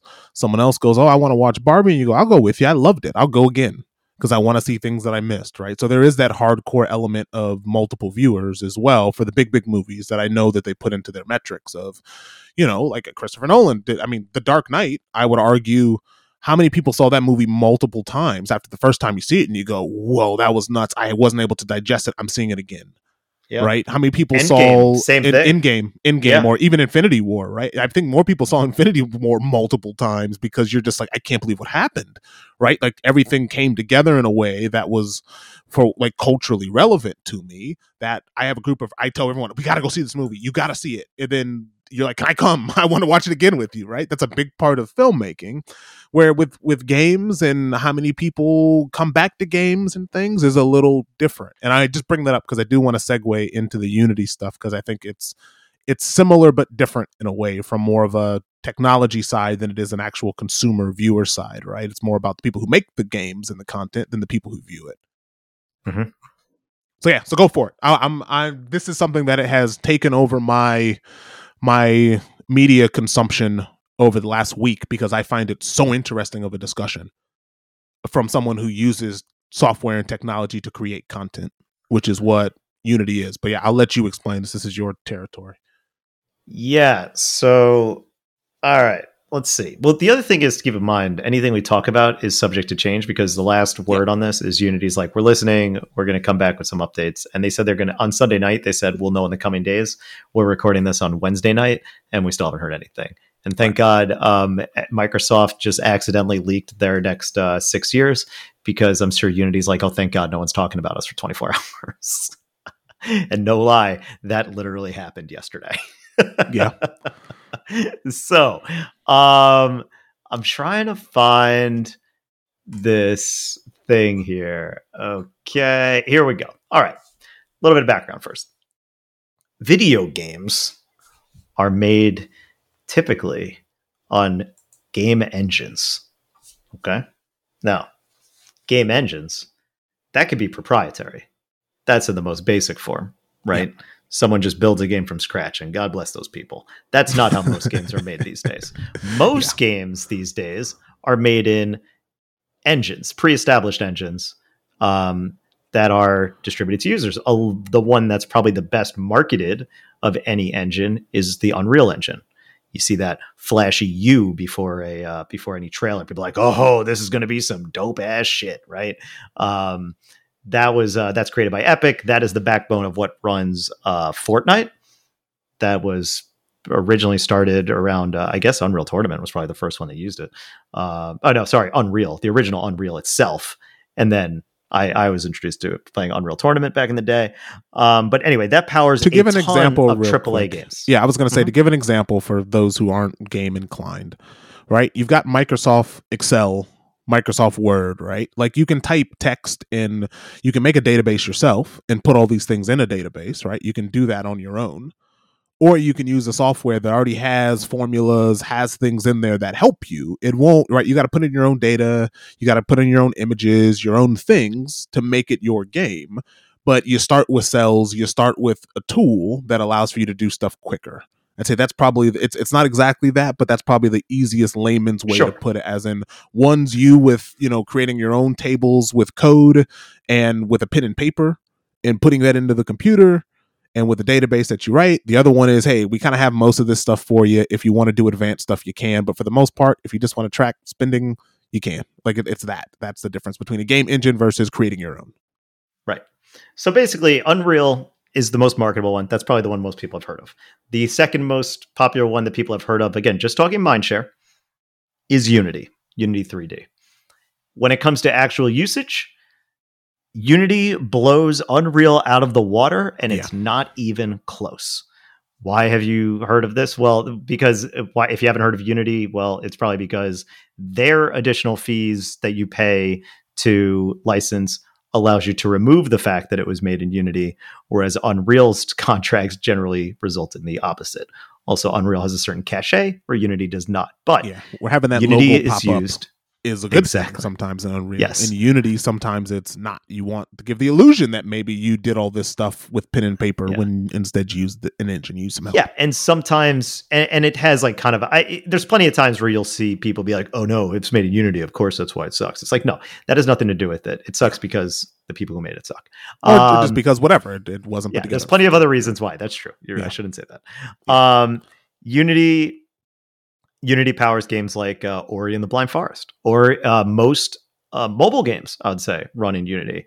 And it's uh, particularly useful because of its widespread in mobile games that will allow it to be used for things like ads, so easy S D Ks. So if you're going to have a mobile game, creating it in something like Unreal is a nightmare. And I know this for a fact because I've tried it once, and it's pain. Um, the moment you want to do something free to play, it should be done in Unity, or you're going to have a lot more uh, effort to undertake. So, so, so to give people some games that maybe they know, Pokemon Go is made in Unity, mm-hmm. right? Um, Genshin Impact made, made in Unity. made in Unity. The the Untitled Goose Game that kind of had its moment, Unity. Um, there's a ton of games. If you just type in games made in Unity, Cuphead. this list is yeah, Cuphead this list is long. Beat it's a Saber, long, long, City Skylines. Long list. Yeah. These are tons of games that are the Outer Wilds. Right. Where, Tunic. for example, on Unreal, the most popular game in Unreal is Fortnite. Well, yeah. Right? But you'll also find um, a lot of other games developed in Unreal. Um, you know, they, there's a lot of triple A, like Gears of War was built in Unreal. Like all the epic yeah. stuff. Un- um, Unreal yeah. Tournament? Right? That was back before. in the day put by... And again, well, a lot yeah. of times I would say... Unreal is a company that makes games to sell its engine because they kind of needed to, in a way. It's sort of uh, where Unity, you could argue, was a bit more of, and I would just say this as an outsider, and maybe you can correct me. I feel like Unity was a lot more of like, this is the engine that's more accessible. It's yes, easier to do things exactly. that maybe you don't get the graphics of an unreal of an unreal, you know, an, an Unreal yep. Engine game, but it's easier to develop. This is if if Jason Jonathan want to make a game, they're going to use Unity. Use Unity because it's easier to use. That was the perception, whether that's the truth or not. But that's how I always looked at it, by going, Unity is a little easier to learn, but Unreal maybe has some extra sauce in there that's a little more difficult, but it'll make your game prettier. And what yes, matters exactly. to you is maybe a little dependent on what's the, you know, what are you trying to make? Everyone's not trying to make Avatar. Some people are just trying to make, you know, something, something that just has enough in it. Right. So, yeah. So somewhere along the way, Unity became the definitive indie platform. If you want, to John's point, you wanted to make a, you want to make a game, you want to get started, you're going to get Unity. Unreal had a, um, their pricing model is pretty straightforward. It's free to get Unreal. You get, um, and you owe them five percent of your revenues after making a million dollars. That's how it works. Unity has a always had a pricing model up until their announcement last week, which was you pay for a license and that's it. You don't owe them any recurring revenue after that fact. Even if you stopped developing in it, your game is out there, you still don't owe them anything. Any money you make is yours. And that was great for Unreal. And they, and that was great for indies. And you could also download it for free, just like Unreal. You could download the engine for free. Right. Um, so you can but learn. You were, right? But you were limited. You were limited yeah. to what you can do. And then any, depending on your distribution and depending on what you wanted to do with it, you would then have to pay different licensing in the form of like Pro and uh, Plus and then Enterprise and, up to the line. And I guess quickly to put in why you do that. And this happens with software to make movies as well, right? So like Houdini is a good example that has kind of a free license, and that's that's what every simulation, every big movie nowadays is kind of has a lot of Houdini work in it, a lot of side effects Houdini work. You do that because when you're in school or you're young or you want to learn an engine, you get in for free. You're not going to make money off this thing, most likely. You're going to learn it, and then if you really care about it, you're going to use that the tools to possibly get a job, to possibly work for one of these, you know, one of these companies or a company using the engine. It's a real interesting way to get people into your ecosystem, as then the ones who really stick with it become loyal to your engine or loyal to your software. Um, it's maybe a little different from things like Adobe Suite for Photoshop. It's maybe a little different for some of those where it's like, no, no, we want you to learn this for free because we expect that at some point, if you really want to start making money and making a game, then you'll kind of realize, okay, we'll come take our cut after you have learned this engine and kind of become an evangelist towards the thing we're building. Right. So as a, uh, for a lot of indie teams, that was their go-to solution. Easy. One, one and done, you're out.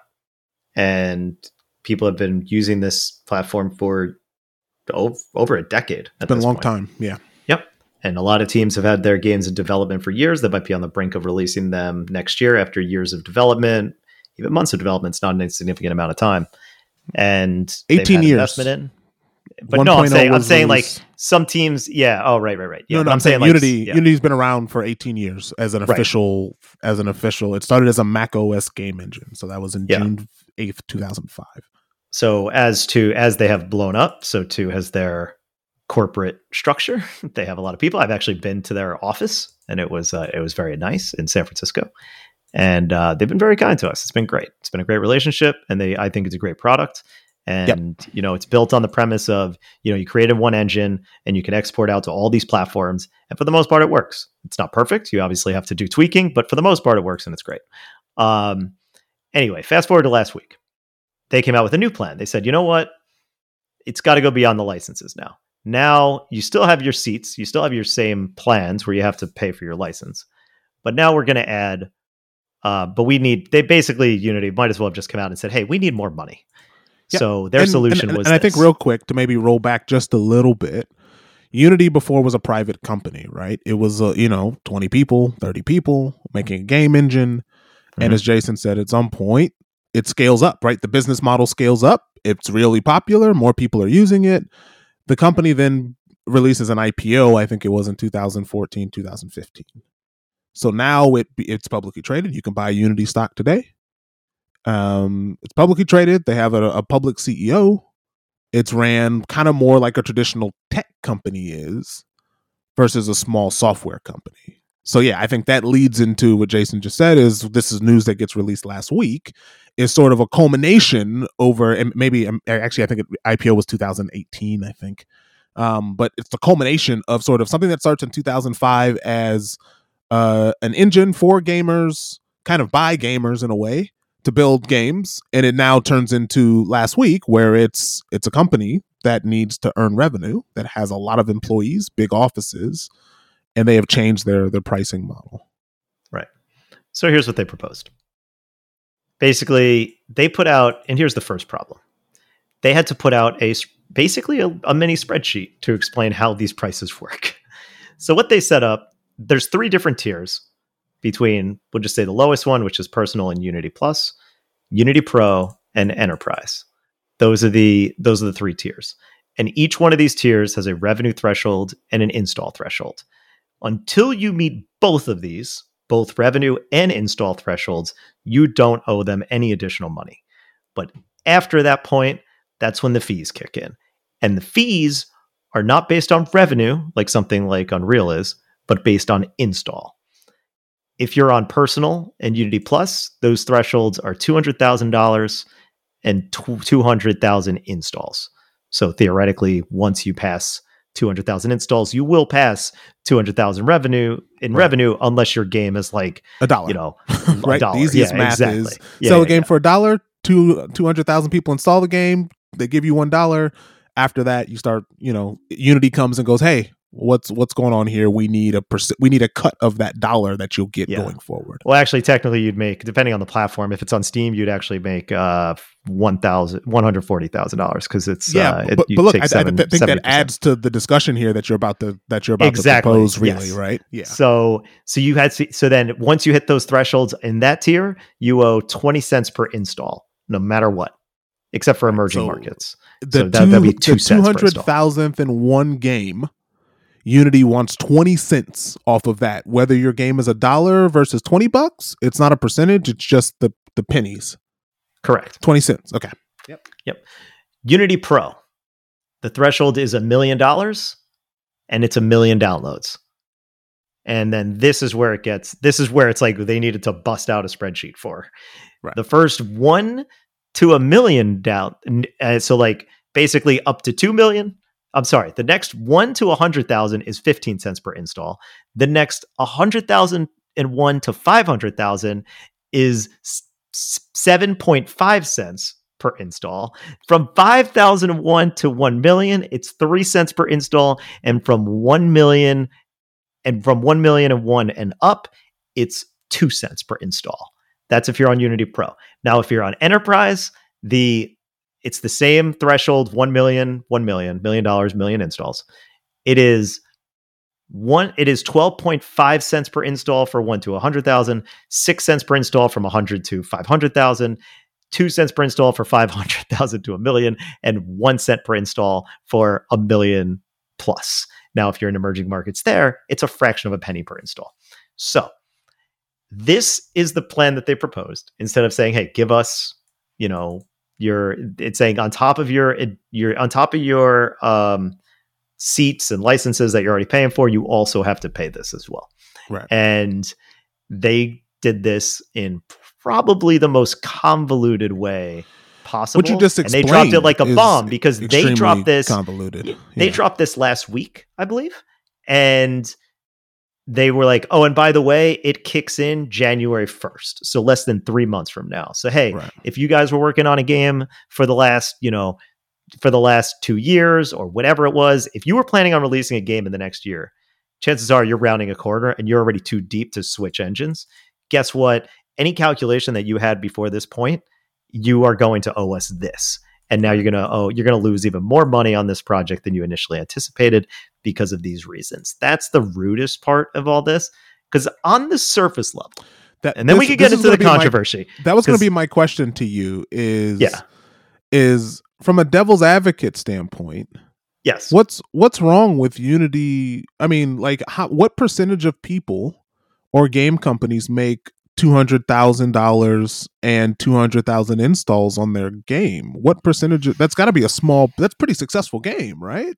Like unless you're a studio of, of one hundred to three hundred people, if you're a studio of five guys and five guys or girls and you make a game and you make two hundred thousand dollars and two hundred thousand installs, right? That's both. That means if you're selling your game for a dollar forty cents, and you sell two hundred thousand versions of those of that game, that's that's that's a pretty, you're doing well. Like, why not? Why should they not get a cut of what you've done? You should still be able to pay your your the people working for you, right? Yeah. Like, like like what's the what's the problem from a capitalist standpoint? Why why is this so bad that Unity wants money? They've got to they've got to keep they've got their own staff to pay. They've got to keep the engine updated. What what's the problem? Exactly. I that is the that's an easy devil's advocate perspective to take, and I don't disagree with it. In that, yes, if you have reached two hundred thousand installs at the base level, then you've you are doing pretty well. Even if your game is a dollar, right? You would still have to make. Then you're there. I don't believe that you could have a two hundred. I don't believe you can make two hundred thousand dollars on a dollar game. I don't. I don't understand how a game that you're charging a dollar for costs you two hundred thousand right. dollars. Let me put yeah. it that way. Okay, yeah. If you're charging a dollar for your game, then it did not take. It did not cost that much money because you should be. You should be charging more for it. Facts. Right. Yeah. Okay. Absolutely. Let's yeah. start there. Now, in the in the so if you're talking on the base level there, yeah, I think most people in that situation would still be profitable.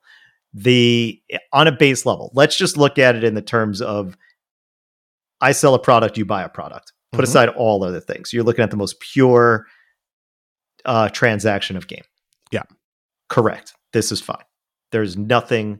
I actually see minimal issue with this if that was the actual reality of game distribution in the current marketplace. Right. In yeah. which case, I would look at this and say, did you make the most complicated um, way to do this in history? Yes. That's undeniable. Right. But is it fair? Yeah, I actually think it's fair, especially compared to Unreal. I actually think these these values still are favorable to Unreal. Again, in that vacuum of traditional right. sale of games commerce, where I sell you a product, you buy the product, I give a percentage, just like I give a percentage to Steam. Guess what? I'm giving a percentage to the engine holder. Right. And in some cases, like if I'm selling two million of a game and all I owe is two cents on, say, a game that's, you know, let's just use basic math and not get into the the craziness. But if I'm selling a fifty dollars game and I only owe you two cents of that revenue instead of the, you know, the fifteen dollars that I have to give to a Steam, then that's pretty good. Or if I was giving it to Epic, that would be two dollars and fifty cents. That's pretty good. Even if it was fifteen cents, fifteen cents is still a lot less than two two dollars and fifty cents yeah. for a fifty dollars title. Now we yeah. could scale to a point where, you know, that that is less favorable, but it, it takes a lot. Like for fifteen percent, let's say twenty cents, twenty cents, that would be four. You'd have to charge four dollars for your game to have to make that twenty cents per install equal to Epic's take right. on Unreal. And, okay. and just to ask, as a as a producer, mm-hmm. yeah, this is part of the job, right? You do the forecasting of how much, you know, what are the milestones, how much the game could possibly make if you sell this many units. Like, that's all. Like, if you're making a game and you're expecting to make money off of it, it's kind of your responsibility as a game developer to know what your operating costs are and how much revenue you need. So you're pricing and you're pricing with Unity. If you think your game is going to be successful, I'd argue this is part of the job, right? This is what you, if you're not doing this, you're being irresponsible as a game developer if you need this to make money. Right. Right. So, so that's the, that's the rational look at this in a vacuum. If the year was twenty, let's, let's just say it was two thousand ten, right? The year I started in the games industry. It is not two thousand ten anymore. This is why this enters all sorts of problems and why people see this and then they are very confused. The biggest elephant in the room, free-to-play games, Genshin Impact. Millions of people download this game for free and pay zero dollars to do so. Hmm. And you not only not only are people downloading it for free, you are paying for people to download the game. So before you even, and you might actually be banking on a per user acquisition cost of higher than whatever it is that of like of something that might be higher than the actual return than you're going to get. So you might say, yeah, all right, I'm buying these people for, you know, like five dollars or something like that. And I'm hoping I get five dollars back. Maybe I don't, but I also now have to sacrifice that value to say, you know, I might just be trying to pull in people low cost who are only going to give me ten cents, and I'm only going to get ten cents per user. Well, guess what? That doesn't make any sense if I owe them twenty cents. Yeah. Right. So that's not realistic because these are the guys sure. who have the enterprise accounts. So you're, you're again talking about a very one dollar per one cent per install though. Well, shit, if I get ten million downloads and now I owe you, you know, what's that point? So one penny, one percent of that.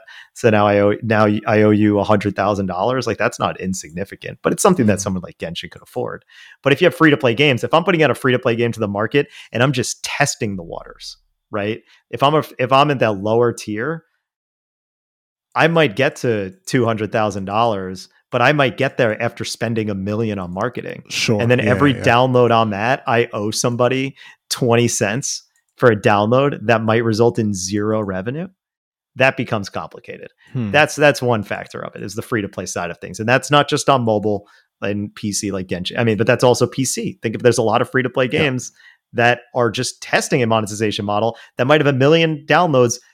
And that might have well over two hundred thousand downloads, maybe might, might even have over a million in revenues and a million in downloads, but still aren't profitable because of the amount of marketing expenses they do have you, to put in because I'm, of the U A grind. I'm, I'm I'm asking this not knowing that this isn't a rhetorical question.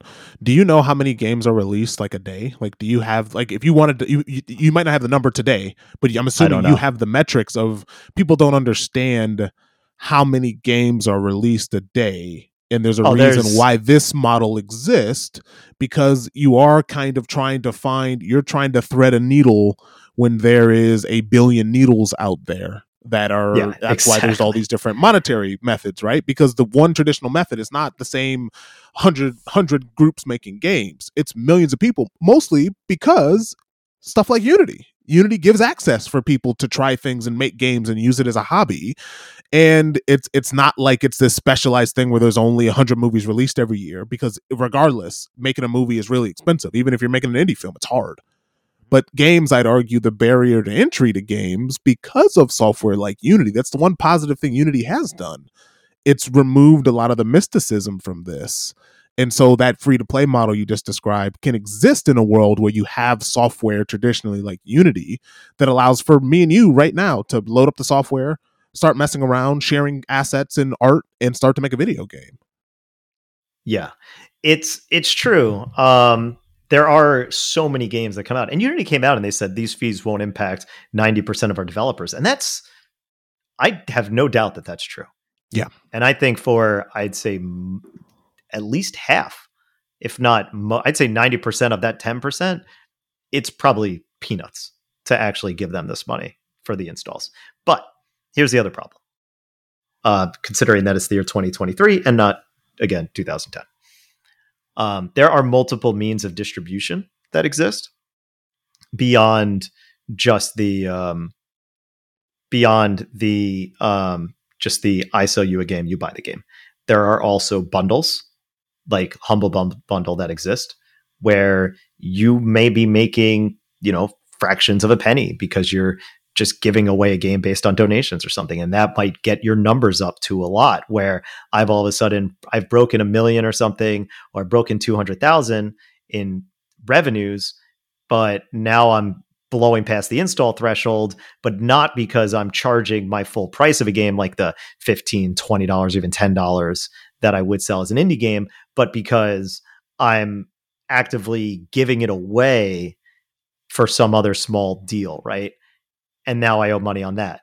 Or I get a, or all of a sudden I'm in Amazon Prime's giveaway for a month. And that means that, you know, by default, two hundred thousand people are getting that. And maybe I even made money because Amazon paid me. I don't know. Mm. Or Game Pass. If I get a Game Pass game up there, well, that's by default going to be installed by hundreds of thousands of people. They might even not, they might not even play your game, but you'll get that money, but you'll get those downloads. Does right. that mean if I made two hundred thousand dollars, right? And now I got a Game Pass deal, right? Because if I made two hundred thousand dollars, chances are I made enough money that um, like, here's the worst case scenario, right? A game costs two hundred thousand dollars to make. I made my two hundred thousand dollars, but I made my two hundred thousand dollars by selling, let's say, I don't know, forty thousand units, right? Mm-hmm. That would be a, um, why did I say that number? I don't know, forty thousand five, that's a five dollar game. Right? Yeah. Okay, so let's say I did that. Um, hell, let's even lower the bar. Let's say um, it would be a ten dollar game at that point, ten dollars. That'd be t- I've sold twenty thousand units at ten dollars. Right. We're not going to work into any percentages here of takeaways, anything like that. We'll just do basic math. And then because of that, I was able to get a Game Pass deal because enough people recognized it on Steam.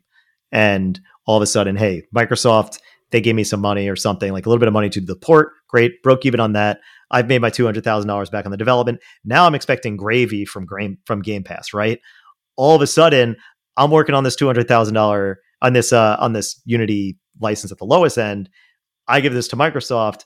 Now a million people get my game, download my game. And because the rate is based on installs on Game Pass now, the assumption is, again, without any clarification, because they didn't really give it, is that I owe them two hundred thousand dollars hmm. because a million people downloaded the game. That's the right math. Right. Yeah, because you're talking about twenty percent, right? So zero point two times a million, what is that? That is two hundred thousand dollars. So now I owe Unity two hundred thousand dollars because I because this many people downloaded the game essentially for free. My, and that a, a question a question I have that's a, that's a little rhetorical because I know the answer, but how how does Unity how is Unity able to track this? How does Unity know, right? Computer software is a real interesting thing where it's not like it's an app store, right? There's all sorts of ways you can download a game, that you can offer a game for download, right? You can have it on Steam, you can have it on all these different platforms, versus something like the Apple Store or the Google Store, right? Or the Google Play Store. You know, one download for app goes to this device, you can download it. A lot of people download the same app on multiple devices. How does Unity track installs for this? Unity runtime, which is basically code in the software that tells people that that triggers online and says, "Hey, someone's been installed. Someone's installed this game." But but so, what if? But I mean, piracy is still a thing with video games, right? Well, that's right? The other side of it. They I'm, say I'm leading you. They here. Know, right? Yeah, I know. They say they say. Well, I was going to get there at the end. I was trying to go through all the legal challenges. The challenges I mean, that this, exist on this the legal is one plane. Of the legal challenges, the piracy. Though, right? Well, no, this no, I'm saying sorry. I meant yeah. I meant the legal forms of people obtaining the game. The piracy oh, gotcha. thing is another thing. I don't think I don't know if you could actually get people to like. I don't know if you could get like hundreds of thousand people to to download your game through piracy. I mean, maybe maybe they can, but that's that's crazy. But, so but still, it's I guess possible, just any sure. metric. But it, it is, is it is another yeah, metric where it's, it's weird, hard. Where it's like, how do you know the difference? How do you know who downloaded it through Game Pass on Xbox versus who paid for it legitimately? Do you know? Hard to say. Um, I don't have that experience. We don't have any games in Game Pass, so I couldn't even tell you. But even if I did, I probably couldn't even tell you how it works. Um, but if but my assumption is that it's the same game and it's almost like a glorified coupon code. And it's like, you know, your license is through Xbox's authentication, not through anything in the game code itself. You know, when they, when, when Xbox, how do I know this is probably the case? Because when Microsoft is putting in a, into Game Pass, some like, you know, Xbox One game that they didn't even publish. Do you think those people are going into the code to put something in there to allow it to work on Game Pass? No, there's no way. They're just like, yeah, whatever. Here, it's yours. So Unity ha- will not know this. And they don't know. Um, and to your point, they also won't know if it's been installed through pirate through illegal means or not. Because if they did, that means they can detect it. And that means every developer would put the code in to prevent it from launching because it would know it was pirated. Right. It is it it's insane that they're saying, yeah, we'll know the difference. It's like, no, you don't. Right. And if you and, do, then someone will be able to flip it around because that's how piracy and hacking works. Right. And look, and I think some of the reason re- the reason why I bring this up is because when you were saying before even getting to sort of the controversy of this, these were a lot of the questions that were being asked from like a comm standpoint, right? You're a developer, you're working on a game, you're using an engine, the engine comes out and says, hey, we're making these changes. Your first thing, I would hope, is to say, okay, thanks for sending this to us. I have questions of what does this mean for me? How do you track this? What happens with piracy? What ha- People yep. started asking, developers started asking questions, and Unity's response was not satisfactory, whereas Jason just explained, because some of this stuff, they're like, well, wait a minute, I'm a developer. And I would say, you're you're discussing this with pretty smart people. The difference with this is that it's not a consumer level.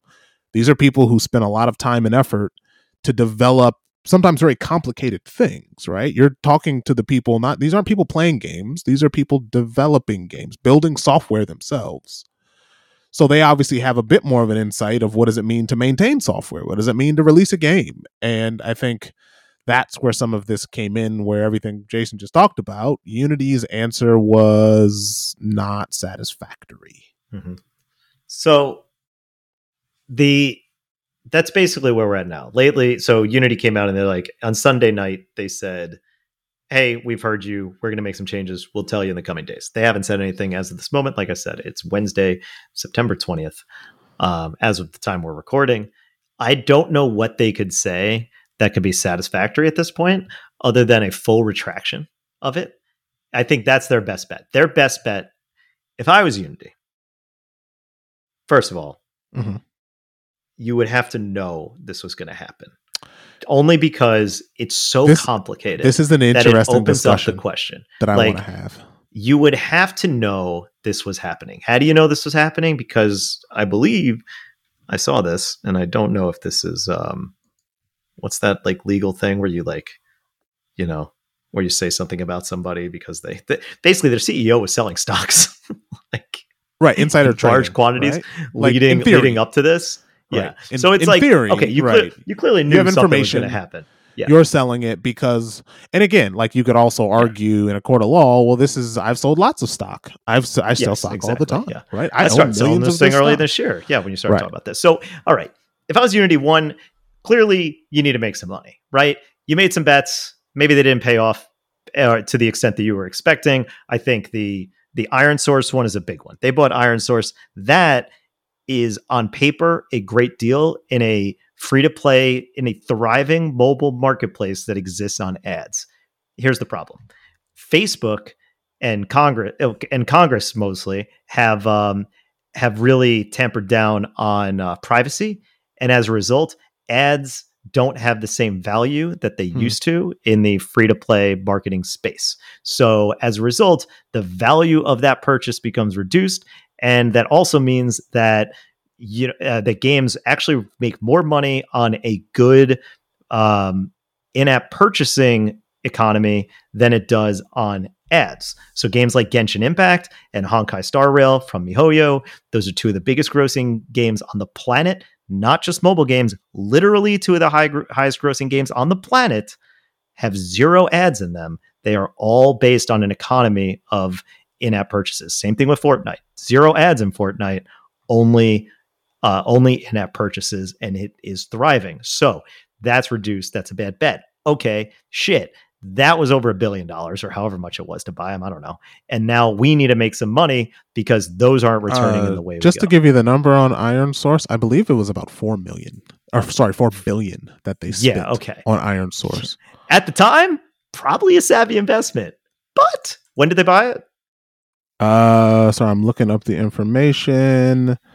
Uh, Unity's merger with Iron Source, because they merged with them. It was two thousand and twenty-one, I want to say, was when the deal was first Oof, made. This article's in November twenty twenty-two of when it was official that they were officially merged. But I'm trying to find the exact numbers because I, if I remember correctly, I believe, yeah, four point four billion dollars merger with Unity and Iron Source.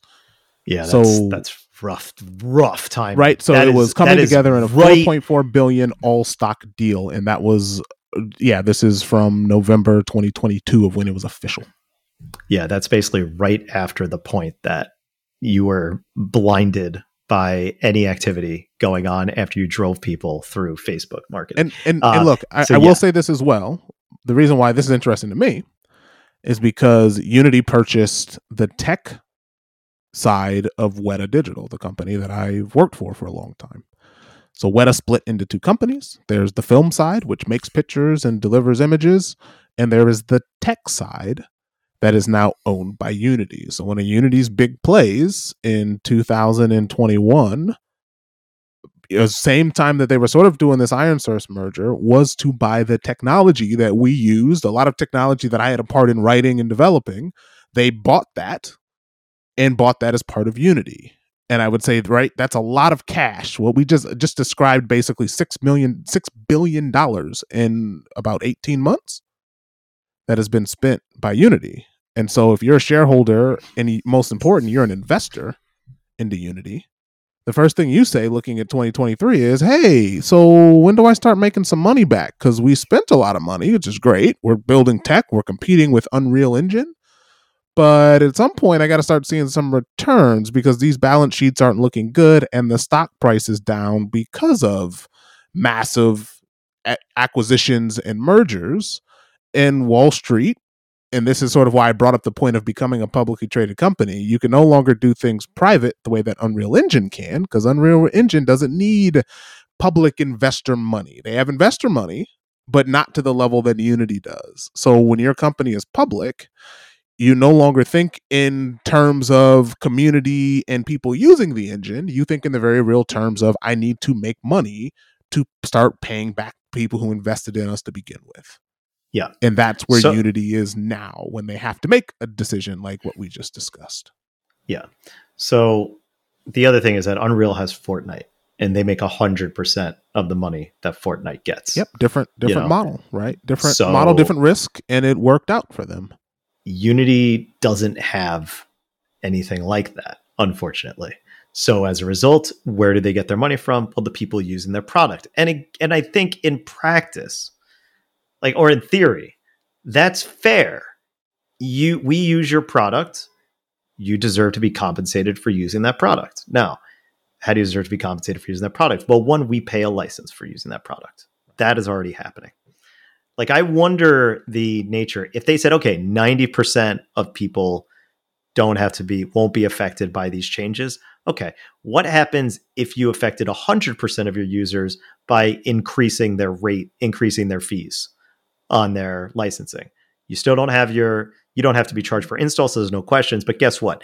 And just say something drastic, we're doubling the cost of all licenses on Unity. Effective whenever, effective same day, January first. We're going to have to up the, we're going to double the prices of all those. Cool. Now one hundred percent of your people are affected, but there's no questions. It's straightforward. It's easy, right? Is it tough to pill to swallow? Yeah, anything increasing by one hundred percent is bad, but you could throw the stupid, you know, inflation spending at any at any argument, right? Say fifty percent. Guess what? We jacked everything sure. up by fifty percent. Inflation, what are you going to do? We got to do that for these other things. But Unity shot themselves in the foot with uh, with like a bazooka with this thing, because not only did they do this, but they're like, yeah, we're using this additional money to invest in A I. It's like, what are you talking? Who are you talking to?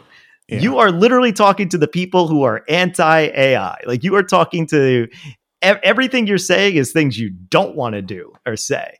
And as a result, you're just uh, and and you're doing it in the most messy way possible. And you're also basing it on a you're basing your return on a system that's not guaranteeing revenue for the developer themselves. And that's the biggest problem here.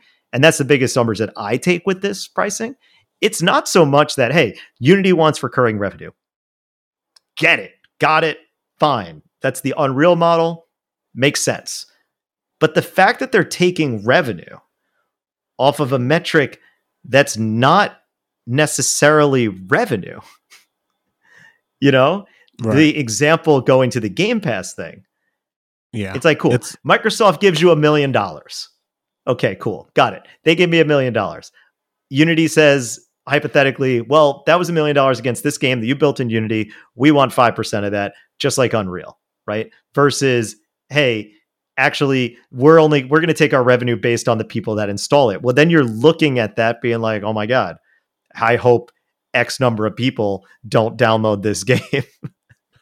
Yeah. I hope only this many people play my game. Otherwise, I'm fucked, you know? Yeah. Otherwise, I've lost the money that I'm talking to. And then Unity twists themselves into a knot, being like, oh, well, actually, we know if people are downloading it from Game Pass, so we would expect the platform holder to then give us that revenue. And then Microsoft would probably look at them and be like, uh, no. And then Here's who else would look at them and say no unequivocally: Apple. Yeah, yeah, yeah. You think, that's a you think anybody this, who think. puts an yeah. Apple arcade game on there and Unity's yeah. like, hey, uh, yeah, you guys have that game on Apple and it's on, uh, and uh, so we need that. Hey, uh, hey, Mister Cook, can uh, can you send us a check for like about two hundred thousand dollars because that game got a million downloads on uh, Apple Arcade? Uh, old Timmy's gonna look at them and be like, no. Also, who yeah. are you? Yeah, we're not gonna pay you shit. So a few things I want to bring up as far as my, my thoughts on this, right? And the yeah. reason why this is so interesting to me. One is mm-hmm. big picture, just in general of things of where we're headed as far as technology and the internet. And the other one is kind of real, a bit smaller scale, more insider tech thing, right? So, I mean, you just, if you've listened to the podcast this far, bless you. You're probably sitting there going, okay, that's great. And it's an interesting story, but why the hell should I care about this? I, I play video games, or I don't play video games, or I play the odd mobile game here and there, right? I play Candy Crush, whatever. I download something because it's fun and it kills time, but I'm not spending any money on games. Well, why should I care about this? And I think the reason, in my opinion, why you should care about this is because this just means it gets directed towards the consumer, right? If you're building a business and you're a game developer and you're doing the math that we just talked about, your immediate thought is, well, I got to up the price of my game, or the free-to-play model doesn't work for me, right? So I would say we've become very accustomed to using the internet for more or less free. I know that's changed recently, but over time, it's kind of been like, well, no, I can kind of find what I need to for, I can play games for free. I can watch videos on YouTube. Sure, there's an ad here or there, but most people, right, they just go, fine, you take thirty seconds of my time, but I'm happy to give that, right? That's the model that Facebook and Google have kind of trained us on. And I mean that both literally and figuratively, have trained us on by going, well, that's your currency, right? Your currency to use the internet is watch an ad. As you just explained with Iron Source and sort of what's happening with Congress and Facebook, that's changing. The way we use the internet is no longer going to be sort of you pay by attention. And I would argue the reason why I say this is not just Unity, but like, I mean, X, Twitter, whatever the hell you want to call it. I just saw an article of they're going to start using, you know, there's a rumor that they're going to start charging people to use the use the app, Maybe. to use the platform. Maybe. Right? You pay whatever. I mean, it's like using, I mean, think about it. Most things these days have kind of come to this free-to-play model, watch an ad. That's changing. And I don't know whether or not this went into Unity's thought process. I mean, you buy Iron Source, I figure you'd be big on some of this stuff. I'm like, no, no, we got to keep this alive. But very clearly, just ad revenue and things isn't, an, like they've realized that's not enough. That's the only reason why I can see that you would switch to this type of metric, is because someone in your group has kind of told you, well, that's not enough, right? Monetarily, getting money that way for is not enough. You've got to find another metric. What's another metric we can use? And I think, like you said, I think whether it was bad marketing or just a bad idea, they struck on installs. So I agree that they'll backtrack on that. But I do think that the very real possibility of sort of people understanding the, the using the internet is about to cost you money, whether you like it or not, with where things are going. This is a lot of screaming developers and people who are very used to one model of the internet who need to get used to the other. I'm not saying it's right or wrong. I'm just looking at it for realizing the way we use the internet is going to change. So that that's kind of my that's my first take on it, as in the real problem of why you should care about this is because, one, I think this is sort of a it's a canary in a very large coal mine that is the internet. Of I, I I'm expecting more companies to start doing this type of stuff, where all of a sudden you something that you kind of use for free and that you're able to learn and use and build communities around will start to cost you something. Does it need to cost you what Unity priced out the costing? No, because that seems like an overcorrection and overshoot in an improper way to do this. But I think you're a little naive to think that a company like Unreal won't look at this and go, huh, sure, it's bad press. And I think every company thinks this. Well, we'll do it better. We'll change our model to be better. And I, I, again, like I would say, this is why a lot of the the big uproar in the game development community has torn has told to, right, like, what do you do if you're a game developer right now and you're using Unity and you've been building games in Unity and you've done the math or even just the ethics of it you don't like, right? You don't like the C E O, you don't like the ethics of publicly traded companies, you just don't like the ethics of where this has gone over the last three, four years as a company that started very independent focused and we're here for you guys, we're in this together, we use the engine just like you do, to a corporate machine with, you know, C-suite. And I mean, Unity has like fifty thousand employees. Like it's, it's a tech company now. Like Unity's got, it's not twenty people. It's, it's thousands no, it's of huge. people. It's yeah. huge. A global company, right? So what do you do if you're a game developer, right? So I said the consumer, right? You just got to be used to paying for stuff, because game developers are going to go, well, if I'm going to keep using this engine, I got to charge you more, because I got to get my cut as a game developer, because not only does a certain percentage go to my publisher who helps get my game out there, A K A people like Jason, who help game developers get products out there or work with game developers to get products out. I gotta, I gotta go to Steam and Apple Store and Google. They gotta get a cut. Now Unity wants a cut, and I gotta pay my people. So like all of a sudden, this becomes very, a lot of people that you've got to sort out in order to make your your cut at the end for being a game developer. So what do you do? You can't afford that, right? You don't have enough people to build your own engine, right? So you're not Electronic Arts or or Sony or Nintendo, so to speak. I know that's a bad example, but I'm using it for the layman of. Yeah, we don't need that. We're going to build our own engine. We're going to work with developers that have the tech and the tools to build their own stuff. We don't need to deal with this. That d- doesn't doesn't bother us, right? So you can't afford to do that because there's twenty of you. And, you know, you're a little worried of this happening with Unreal Engine. Your your team doesn't know how to use this engine. They've got to learn something new. And what says that Unreal doesn't one day decide that they need more money because Fortnite doesn't make as much, right? You start looking at open source things. Like the thing I've heard is Godot. Godot is this game engine that's open source and M I T licensed, and you can branch the code yeah. off, and it's back to the original use of the internet where people are just working on it for the love of it. That's what I'm going to pick up, right? But obviously the incentivization of that group to make all of the things that Unity, right? Unity is buying Weta Digital. You know, Unreal is buy, is, you know, buying the best developers in the world to build fresh new ray tracing technology for lighting.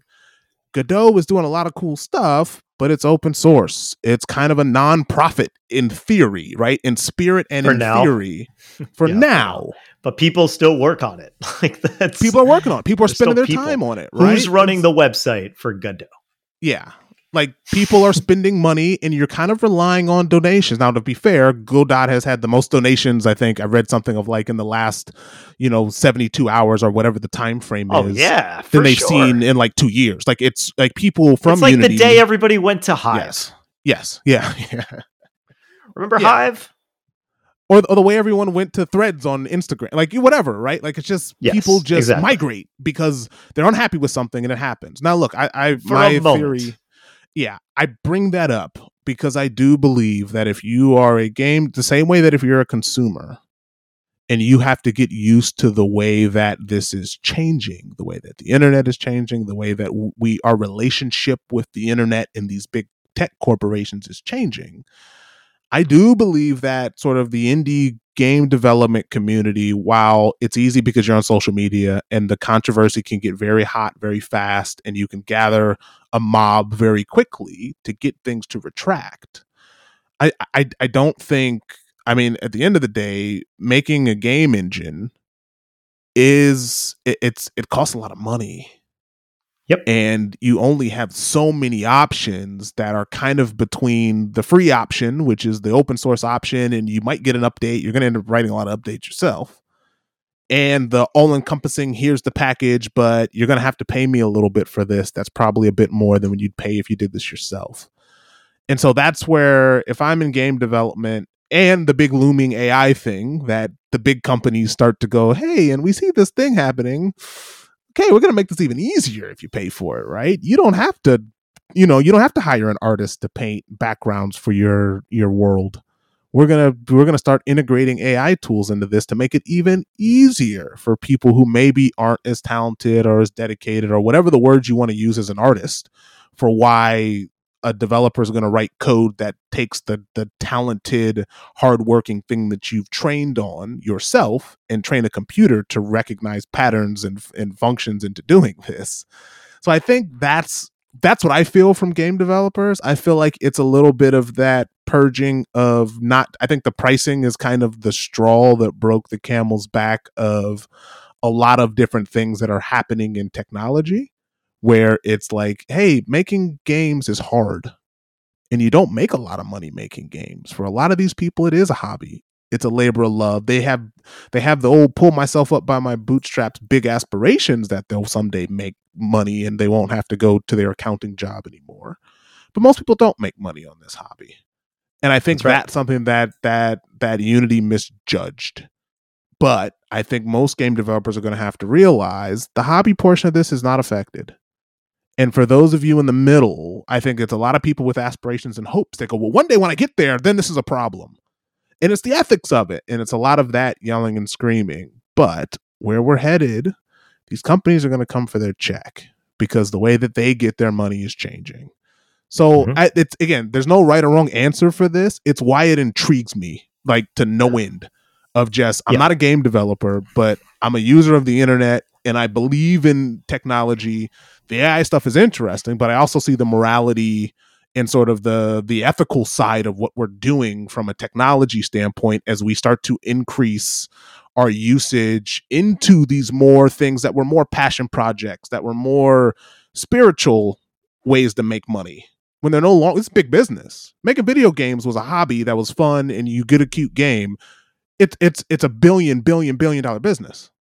So of course, you're going to start having some of these headhunters that run Wall Street firms coming in to decide how they make money. And that's where we are.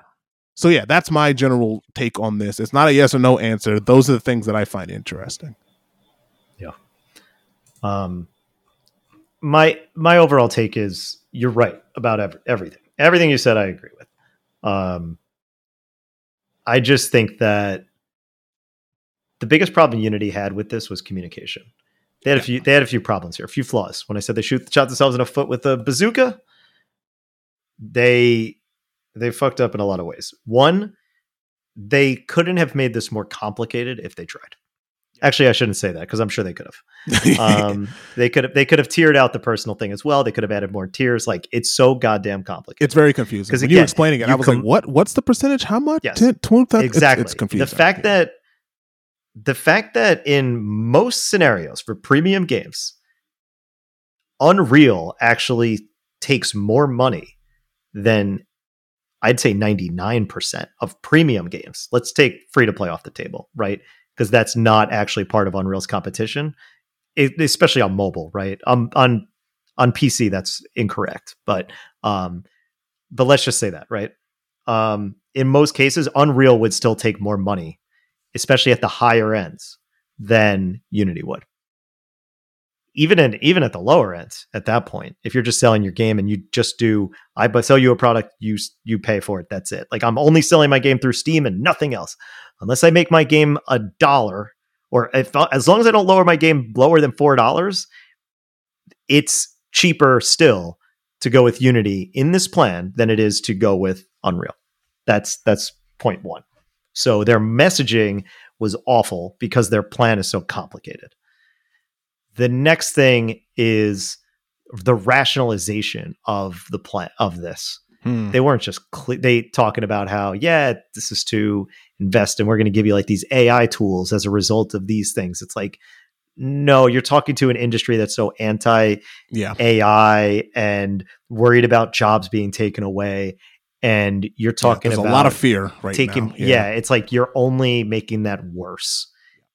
And You're and also part of the messaging. So the next step, number three, is that there are so many unanswered questions that your messaging is so muddied that it shows that you have complete ignorance for how the current in- landscape works, or you do know how it works and you don't care, you don't care. which yeah. makes it more sinister, at which point you have lost all credibility with anybody, to the point where even if you did revert this, they would just say, screw it, I'm gone. Because we don't trust you and you obviously don't care about us, the consumer. Yeah. And then the last and, point. Oh, go ahead. No. And I was just going to say, remember, if you, if you're still around, we talked about how this was founded, right? This was founded in two thousand five with, uh, it was all free. It was, you know, community. It was just buy, buy a single license and you're good, right? It was very simple. And you've got a community of people who are used to dealing with you when it was simple. But now you've made it complicated. And of course, mm-hmm. those original people who feel like they put all the effort in the community and have made your thing what it is, right or wrong, whether you believe that or not, your community believes the only reason you're successful is because of the work that we put in, because we really cared about this. We thought you cared about it the way we did.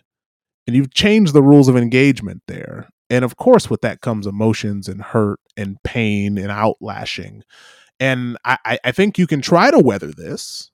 But like you said, it shows that you that whoever is in charge now does not have the pulse of the community the way that whoever was in charge then had it, right? Just, just kind of what you just said, where it shows that either you don't understand or you don't care to understand. And it's hard to tell which is worse. And I think that's mm-hmm. what makes it very hard to come back from when people are hurt in that way. Like, me and you are thinking about this logically. But I'm sure you have talked to people who, when you talk to them, you're like, wow, that's a real emotional response. Oh, you but just I follow also Twitter, go, all the independent, yeah. all the game developers, and yeah, they're hurt. They're not necessarily wrong. Yeah, yeah, but, but here's the other thing. It. Yeah, here's here's the last here's the last point. Timing. Your yeah. timing is so abysmal, it's it's and it's not a matter of saying, oh, you should have done it in September. No, the fact that you're giving people three months notice is also very rude, because around you are talking about something. Well, it's Christmas, that like, around the really. time of year. It does matter, because I would say people well, are no, more it's saying emotionally, games, games, they're more guess, emotionally but, heightened by this stuff. Again, I think emotions plays, if you're a marketing person, you understand how much emotion plays into when you announce things, how you announce them, what time of year, how you do it. Like, that plays into this. And I think whoever is in charge of marketing with Unity really missed the ball on this, because I yeah. think I think timing is not just like you said, like what you're about to say. Sorry to cut you off, but like for me, I'm just like, time of year, the worst time to ever announce stuff like this that's changing people is when they're thinking about holiday time and end of the year revenue and money. People, more people think about money over the next three months than they ever think throughout the year, other than maybe mm. tax season. Okay, fair. The bigger, the point that I was making though was more about, by the way, we're going to do this in three months. Yeah, um, yeah. That is, so you are blindsiding teams that have been working on things for years. In a lot of cases, most games take at least a year to make, at least. Yeah. So let's say at the lowest end, like you might have something, you might have teams that just got it started. They're like, well, shit, we just had our whole plan and now we got to change it. Or, yeah. but you might also have teams that say, well, you know, we released this thing. We, we just put nine months into this game. Now what do we do? Do we actually release it? We were going to release this in January.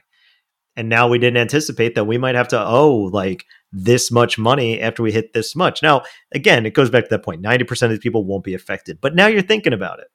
And now yep. you're like, well, here's a catch.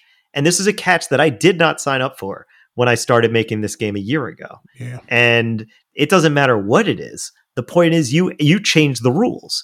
Yep. You change the rules before, like at the at the in the fourth quarter, some cases literally.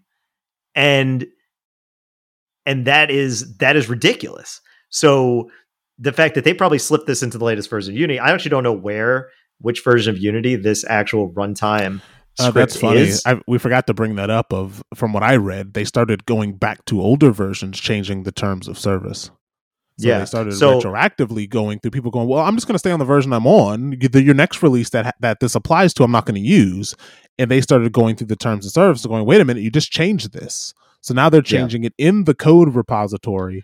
Yeah, that it's means, all. Yeah, it's all. It's all. It all reeks of like sleazy business practices, yes. and they couldn't have done this worse. They literally. I've never seen a company like lose so much goodwill in so little time. And whatever they do next, I, I don't see a way that they could possibly recover in the next. I don't see a way that they could do anything to save face at this point, hmm. other than saying, you know what, you're right. We're sorry. We're going to keep things as is for at least another year, and then literally go away for a year and then or so, and then be like, okay. And then in a year from now, be like, oh, hey, by the way, in a year, we're going to say it's based on a revenue, not based on an install, because that is the worst part about it. Because if they said, hey, look, guess what? free ride's over. We got to make some money. You guys love the product. We love to serve you a product, but you know what? We need to, we want to make sure that we can focus on the product and we can keep giving you a product that you like. So as a result of now, because their market, they, their reach is so wide, they should even undercut Unreal and say, look, you sign up for our product. You still get all the great services. You get the same price you're getting. Nothing changes. But when you break a million dollars, just like Unreal, we're only going to take three percent of your revenues. They no. would make more money than they're making on this here per dollar. And it would be more digestible because they literally have a one-to-one comparison with the product that already exists. Uh, other than what you just better. described, and again, we'll get off this. Just be, and again, I, I want to talk about this as this story develops, so this won't be the last time. Just hopefully this is the, oh, big, yeah. the big discussion that we have about it. Yeah. But and it's great my for me, question, I, I haven't actually been able to talk about this really. Like, yeah, again, it's super depth. interesting to me so because cool. for me, yeah. the other thing that I think of, like the the other side of this coin is. Everything you just said is great for community and goodwill and game developers and getting your news off of I G N and Polygon and all these game, you know, these trades talking about how everyone hates you. But at the end of the day, what matters is the stock price. Whether you like it or not, in order to stay a business, right? Unity's stock went from one hundred eighty bucks when they bought Weta Digital to about thirty bucks now. Over there, that's eighteen, nineteen, almost two years. Yeah, yeah. I mean, that at the, in the, at the end of the day, that will that's what will sink your company or not, whether or not there is a hostile takeover because someone goes, well, we can afford to buy out your shares here. We are going to own this company. Yeah, the right? Saudi so that, government. Right. I mean, just anybody, right? Apple. I mean, you can Ten throw cents. around people who have money, right? Ugh. Tencent, which is a heavy investor in Unreal, yeah. could buy Unity and go, well, we're going to just strip this thing for parts and take the stuff we like and throw away the stuff we don't like. Sorry, fifty thousand people. We're going to go down to one thousand. Like, right? Oh, you see all gosh. these scenarios for the company if they don't do this. So I'm inter- like I would I would pay money to be a fly on the wall inside of this boardroom to figure out what do you do? Because like you said earlier, I think they knew this was coming. I think they misjudged how badly they were going to misfire. Yeah. I think the other, they yeah. they thought they thought developers were going to be mad. They saw it coming. That's why they released a spreadsheet. That's why they do all this stuff. But I think they misjudged how bad they were going to be. And I think Unity is in a major, I think they have to do something, what you just described, if it makes more money. But again, I'm assuming that they've got more metrics than me and you do, and that they did this for a reason. That's me assuming that they're smart business people, right? That's us assuming. We could be totally wrong. But my assumption is they released what they had to because that was the numbers. But yeah, hearts and minds and, and hey, love us again only matters so much when you don't make enough revenue and then that your investors start to really come after your money and start, I want a new C E O. I want new business plan. Good. People get a new are, C E O. This guy kind of sucks. And again, he was the C E O of E A in two thousand fourteen, two thousand fifteen. When yeah, E A he was hit, all big troubles. on, yeah, he was huge into uh, like monetization, microtransactions. Yeah. yeah, exactly. So like, again, I, I, I yeah. think, I think a lot of what I hear from gamers, right. And this is maybe a little unfair, but I just hear gamers. It's really interesting to hear kind of what used to be a real progressive industry, so to speak, right? Like I would say games yeah. before were Still sort is. of cutting edge, progressive as far as technology, but the way oh, of you, that you operate business, I, I mean, technology that you know, right? Ray tracing, lighting stuff, like the core stuff. But I think from a business standpoint, I think game developers and gamers have massively underestimated how many wolves are at this door who will make money off of you. And again, you complained about buying skins in Fortnite, but a lot of people are buying skins in Fortnite. You're complaining about Who complained about buying skins in Fortnite? You're, I, I'm saying people have like, well, that's not the monetary value. Hey, charge me a hundred bucks for a game. I'll pay the game. Leave me alone. I don't want updates. I don't want to have to pay in-game for Madden rosters or for FIFA characters. I don't want to have to grind and do this in a game. That's against the spirit of gaming. I've heard it and people have said it, but those people will start to go away. And I, I again, I say that because it's people fighting against cryptocurrency in games, fighting against A I in games. A lot of it sounds like, I hate to say it, but it's it's boomerism to a degree where I look at this and I go, I'm with you because I, I want things to be the way they used to be. I want to buy a video game for sixty bucks and I don't want to have to give you any more money.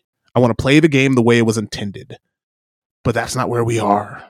You can download games. You can download updates to games. You can pay for characters. You can there, there's billions of dollars in streaming for for um, Fortnite and for League of Legends and for Overwatch. There's sports leagues being created. There is so much money at the door of gaming.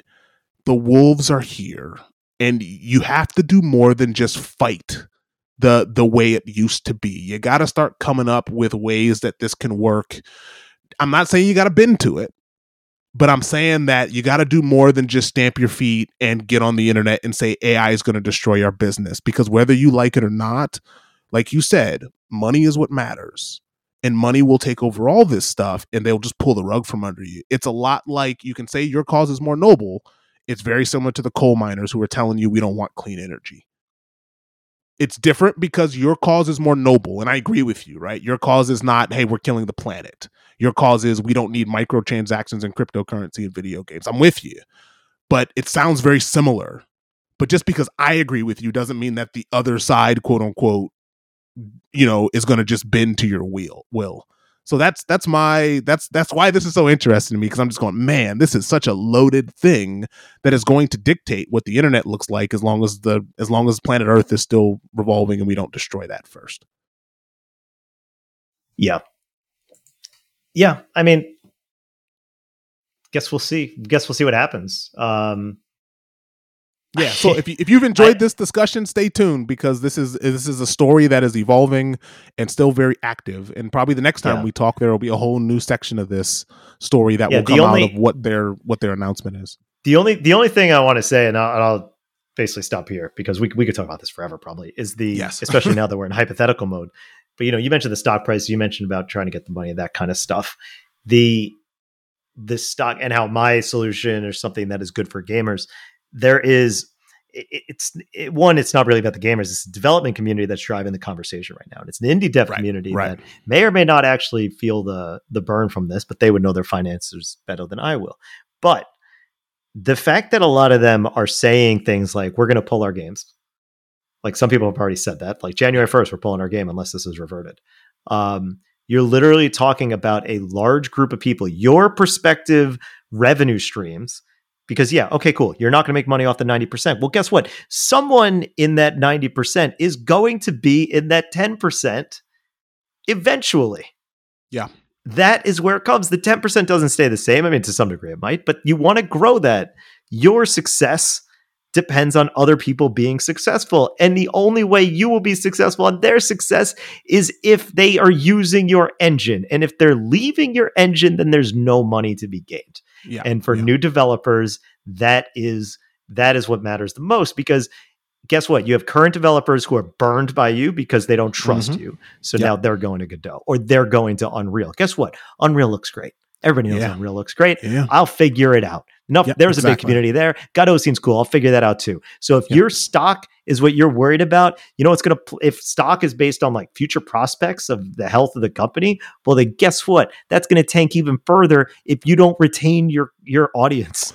If yeah. your revenue, if your numbers are saying, wow, we lost, you know, we lost twenty-five percent and now we're losing more of a percentage because now we're losing ground to Godot or we're losing ground to Unreal, whatever it is, whatever it is.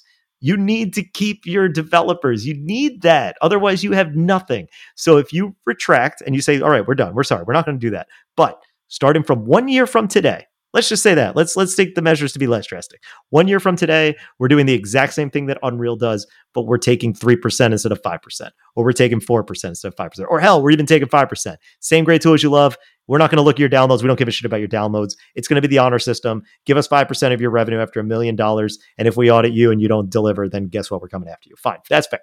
Cool. Because those are the terms. And they only apply for future down for future U L I S stuff right now. That's future revenue. That's everything solved. Everybody should be cool with that. Because it's like, great. You get yours. We keep ours for now. Yeah. We're good. Great. But will they do that? I don't know. I don't see how they could do anything but say, for now, nothing's going to change, and then say, but we're going to come to you with a plan on what we're going to do because we need revenue. Best thing in this case, honesty. There's no, for me, it's not a death knell at this point.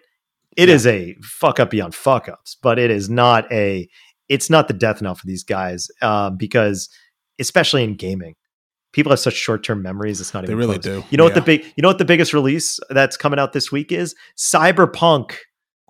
Yeah, that game was that game was like totally panned, and you know a everyone's game talking about yeah that was delisted from PlayStation four.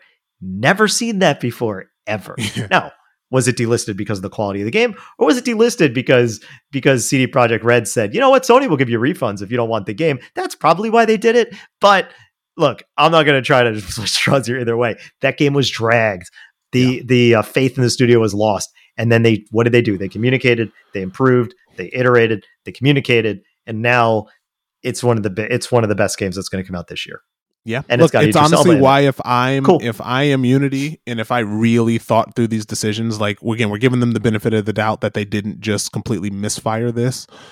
I would be I would be sitting there talking to my C E O, going, "I know it's hot, but we knew this was going to happen. Stay the course, right?" Yeah. Like, that's what I would, if you truly believe that what you're doing is the right way to go and people will get over it. But again, that's hard to do in the moment, because trust me, that public opinion can, we've talked about it plenty of times, when stores get boycotted and people, you know, the, the, the matcha shop gets boycotted because of this, that, and the other, because of a Twitter. Impossible. A, a, a lot of times it's people just going from a marketing standpoint, from a P R standpoint, just going, I know it hurts. I know getting called names on Twitter hurts. I know people making memes about you hurts, and your kids are hurt, and everyone's hurt. Stay the course. This is how mm-hmm. it has to go. I told you this. Trust me. So yeah, that's why I, w- I would love to be a fly on the wall right now at, at Unity headquarters of how do you deal with this? So, so yeah, we've talked about it ad nauseum. Hopefully you've enjoyed it. Um, but yeah, I, I want to, we're going to talk about this again, so we'll try to keep it shorter, but this is infinitely interesting to me. So yeah, totally. All right. So we want to do media therapy real quick. Let's do it. Real Let's quick. do it quickly. We can do it quickly. All right, cool. Go fast. What do you got? Okay. And then I got something cool. Quick. I've been, I've, I've watched two things and a game, right? So first of all, movie wise, I watched Barbie. Are you a feminist now? My, my two thoughts are, I see why The the people who hated this movie hated this movie, and I see why the people who love this movie love this movie. That's a very measured, nuanced response. Where I sit is in the middle, where I liked it. I thought it was cute. I think there's some stuff that I'm like, ah, that's a plot hole. You didn't actually answer that. But I enjoyed the movie. I thought it was really well done. I, I thought it could have gone the way that the fervor around it was. I expected a way heavier feminist message, to be honest. And I feel like what I got was like a very adult response to like, here's the things that are good. Here's the things that aren't so good. Here's how we need to all work together, was kind of what I got out of it in the end. Um, I enjoyed it. I enjoyed it. Um, I thought Ryan Gosling is a very underrated part of this movie. Um, I, I was expecting him to kind of just be a, and look, I mean, this is maybe part of the film itself of, I was kind of expecting him to be Ken, which is like, why, like no one cares about Ken, which is a big part of the movie of like, oh, you're just, you know, no one cares about you. Like it's, you know, you're just, you're, you're and right.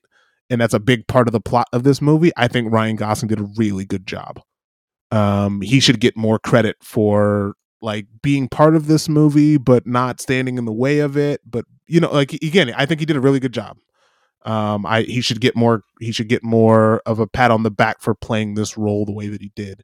Margot Robbie was great as well. Like, I, I think it's oh, just, he does though, but Ryan Gosling gets so much. He gets, that's like one of the gets, ironic parts about yeah, it. Gets a lot of everybody's, yeah. everybody's talking about how good he is in it. Yes. Yes. Which is funny because it's like, yeah, yeah Mar- Margot Robbie, but I think for me, I'm just like, well, Margot Robbie, of course she's great. Like, I guess for me, it was maybe the understated of just like, I can pump up how great she was, but I was not expecting Ryan Gosling to be good. So the expectations were maybe, and again, maybe that's due to the marketing. I just expected for Margot Robbie to re to be outstanding, and she was. I expected Ryan Gosling to kind of be meh, and he was really good. Um, so yeah, I, I recommend you watch it if you're not a sensitive snowflake to women wanting to say things of how they feel. If that offends you and you get hurt by women telling you that you might be wrong, then maybe this isn't the movie for you. But for me, that was fine. I get told I'm wrong all the time. Fair enough. Still haven't seen it. The other thing, I'll, I'll go to the video game and then I'll go to this T V show I'm watching. I started playing Octopath Traveler. I bought this game physically, right? Yes, I've mm-hmm. got the physical cartridge. I own the game. So retro. I bought it. It's been sitting there for five years. I saw that the second one came out and it was getting great reviews. It came out a while ago. And I said, huh, I own the first one of this. Maybe I'll play that one first. I like it. What I don't like is that it feels like I'm at the stage now where I gotta grind, and I'm not very happy about that, which means I might not finish this one. I heard the second one fix that, where it's not yeah, so much grinding sure. and trying to get yeah. points up, because I'm at a point where I've got all eight characters. Basically, so anyone doesn't know, this game is basically there's eight characters with eight stories. It's an R P G. So you switch between the characters. You pick a main character, but then you can switch between any of the seven to fun tell twist. Their, yeah. Fun fun twist about this. The eight characters barely acknowledge each other. Yes.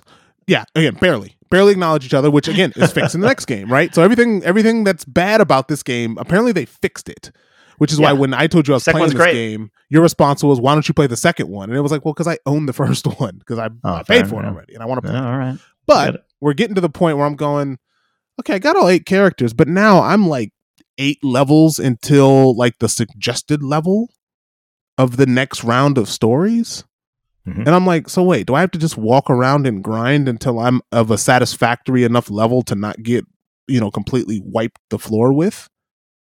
And it feels that way. I kind of tried to progress one of the stories. I went into a cave. I got I got mollywopped. It was awful. So yeah, we'll see how it goes. I've enjoyed it so far. I don't know if I'm up for grinding to get to a level that's appropriate. That's that's where I am. Yeah, it's it's brutal because uh, I I played a shit ton of the original. I loved it, but there's one boss that like you need to have these items that'll like revive you or like can prevent this one attack that he gives you. Yes. And I only had two, and it's like, oh, you need four or you're or you can't beat this thing. I'm like, no, you can't uh, beat then it. I'm good. And I put like yeah. sixty hours into that game. So that sucked, or whatever it was that I put into. I don't even know, but it, yeah. it was depressing. I, I'm like, yeah, I'll go back. And then I was like, you know what? Screw it. I'm just going to play the second one. Second one's great. It feels a lot smoother. It doesn't feel nearly as unfair as the. So look, I think I'll one. play because the... up until that one moment, I was having a great time. That one, yeah. it, I've. It's rare that a game will just have one moment that is just like, "Oh, this is." I'm just not. No, I'm. I'm done. I'm done because of this. Yeah. You you fucked me. Yeah, and look, that's how I kind of feel a little bit of just like, oh, I feel where this is going. So look, maybe I'll play the second one if it goes on sale during Black Friday. Last thing I want to talk about is I started watching this show called Warrior. Have you heard about this television show at all? No. Why does it sound I familiar f- though? I feel like no one has. Right. So I had a friend. Shout out to Brandon, who told me to watch this. And I said, okay, what's it about? And he goes, it's about Chinatown, San Francisco after the Civil War. And I'm like, oh, okay. That's interesting, but also sort of period piece. I don't know how I feel about watching a period piece about Chinatown in San Francisco. I love this show. Because what this show actually is, and I didn't realize this until I started watching it, apparently it's from the writings of Bruce Lee. So apparently Bruce Lee has had something to do with, with writings and notebooks about this story of an immigrant from China comes over to Chinatown in San Francisco, and he's able to fight. He's got a martial arts background. So this is a mixture of like Hong Kong cinema and like Game of Thrones without dragons. Okay. And I love it. there's there's a lot of, I mean, it, it was on Cinemax. I think it's now part of H B O Max because all that stuff kind of merged. You mean Max? Yes, exactly. Just Max, right? So it's just Max. So the first two seasons were Cinemax. The the season that just got released that I'm that I just got to now. And I will say that the second Second season, episode nine, is one of the best episodes of television I've ever watched. Wow. It's great. It's basically, and not to spoil it, it's basically a giant race riot in San Francisco. Oh. And it's it's gripping. The action is great. This show is really good. I would say you won't like this show. It, I mean, there's a lot of gr- the thing I don't like, and I know this is going to sound silly and and and not true. I hate when these H B O shows and these Cinemax shows, when they like overdo the nudity and the sex part of the show, that bothers me for some reason. Cause I'm like, don't like, don't patronize me. Like I get it that someone is watching this because it's a horny television show. I felt that way with Game of Thrones. Huh? Cause at some point huh. they stopped doing that. Like this show, yeah, the first five episodes, the first five episodes is it's Cinemax after eleven P M. Oh, like you mean it's, so yeah, it's, yeah, it's everywhere. It's, it's, it's nudity. it's, it's all of it. And then they just phase it out because it's just not part of the story, right? It's not that important. Well, they, story they got anymore. you. They got you at that point. But they didn't get me with that. They got me with, oh wait, this right. is Bruce Lee but thing. Think about this how many people they arts. did. Is... But think about how many, how much they did bring in with that. And people are like, oh, okay. Oh, and there's actually a good story around this stuff. And it's like, yeah, well, now we're going to take all that, and now you can enjoy the story. Yeah, I, I guess. I again, maybe, maybe I'm just, maybe, I'm again, I'm not, I'm not a prude. I'm not sensitive to it. I was just like, you all say right, another, so. an, another thing where we got to see the. Okay, we're in the brothel again. Okay, yeah, yeah. Okay, we're in the yeah, brothel. Yeah, see some again. boobs. Okay, yeah, yeah. Okay, we're gonna see some backs. Oh, yep. There's another sex scene. Okay, yeah, yeah. Oh, yep. Mm-hmm. Someone breaks in there. It was just, it was a, a little much. But after after that started to phase out, after that started to, to not be like, hey, let's show this again for the for you to keep watching this show, and they just got to the story. Man, the show is fantastic. It's great, and I think I feel this like is this one is of those going to have a lot of gore and blood and violence. Uh, there there is quite a bit. It, it's not, and again, I'm not sensitive to it, but it's it's not as it's not. Yeah, you know what? No, no, I take that back. It is. There's, there's quite a bit. Yeah. Um, He's but a hatchet anyways, man. That means yes, he's exactly. killing people with a hatchet. That's yeah, that's yeah. The last I mean, thing I, I think that's, no, thank you.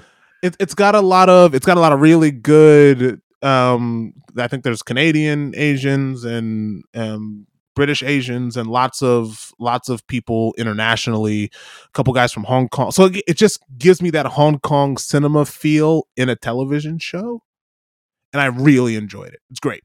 Um, so yeah, so that's what I'm watching right now. I've got like six episodes or like seven or eight episodes left in the third season that I just started. Um, but this is like the fav- my most favorite thing I've watched in a long time. It's great. Wow. Okay. So yeah, cool. That's me. Um, yeah, I've watched, I haven't finished, I haven't watched the last episode of Ahsoka, but I watched everything up until that. So I watched up to last week's. I still have no idea what's going on in that show. I don't, I don't, yeah, maybe because I'm not I, paying attention, but I just don't know what's I, happening. I get it. I understand you kind of have to watch Clone Wars and Rebels, which I did not, but I still, I get it enough and I enjoy it. It's fun. Um, yeah, it's cool. It's just like another episode of the Star Wars show. And I still think her hat looks stupid. And I don't care if you tell me if it's a hat or not. It still looks not dumb. Hat, the tails, apparently. But whatever, man. I mean, even, even there's a point where you see her without a thing on her head. So it's like, you just see the bridge, like the actual transition from her forehead to the hat. And it's, it's weird. It's weird looking. I, I don't, you know, it's just, it bothers me ever, all the time. It always bothers me to look at that thing. Like it, it's, it's creepy. Do you think it bothers Rosario Dawson where she's like, do I have to wear this stupid thing all the time? Can uh, we have a scene where she doesn't have it? Or do you think that she's just does, like, that's the you character? Know, if it does, she'll never say it. She just seems cool. Rosario Dawson just seem seems cool. cool. Right? She seem cool. No, it's great. She just like, seems I'm like, cool. yeah, she, she seems like she's having a good time with this, which is what's kind of fun, to be honest. Yeah. Yeah. Look, I, I thought it was, uh, it's, it's fun. I, and I think the last scene, and not this episode, I guess that's episode five. I thought it was like very cool. Like there's some, there are some moments in the show where I'm like, damn, I, it's the same thing when I was watching Andor. I was like, I wish this was a movie. Yeah. Like Although I wish I will this say, was a movie. I, I, I don't want to keep harping on the same point, but I just finished episode four. Spoiler alert. If you care about the show, we're pretty much done with this podcast, so you can just turn it off. The the, the Skywalker crap. Well, it makes sense though for her, and that's fine. But I'm not does, I'm not it, mad. It it's does, this is not it, this this is not shoehorned. This is absolutely is not, not okay. shoehorned. Okay. No, because I no, just no, finished no, no, the episode where she's it like is, Anakin, and I'm like, oh god, yes. come on, no, you gotta be it's, kidding me. Her origin, her whole origin is in like this character exists as being the apprentice of Anakin. That's her yes. whole arc. Yeah, I get Wars. it, but still, so that I'm makes like, sense. Yeah, it's not like it's not like you go through the Mandalorian. You don't hear anything about the Skywalkers, and um, then Luke is your yeah. Deus Ex Machina. That doesn't up. make yeah. any sense. Yeah. This makes sense. I will allow this. I'm not mad about that at all. This is fine. This is good. And I, you know, that guy um, was it Ray Stevenson. That guy's just awesome. That guy's yeah. just so cool. It sucks that he's dead. But I mean, yeah. you know, it's just a weird sentence to say out loud. You know, I could say that about a lot of people. But, uh, you know, you see this guy and you're like, man, he's just cool. He's such a good villain. He's great yes. in this. He's but just, yeah, but just he's, standing but there is awesome. But we know and what happens awesome. to him in life and in the show. I, pff, we'll see. He's going to die. You never know.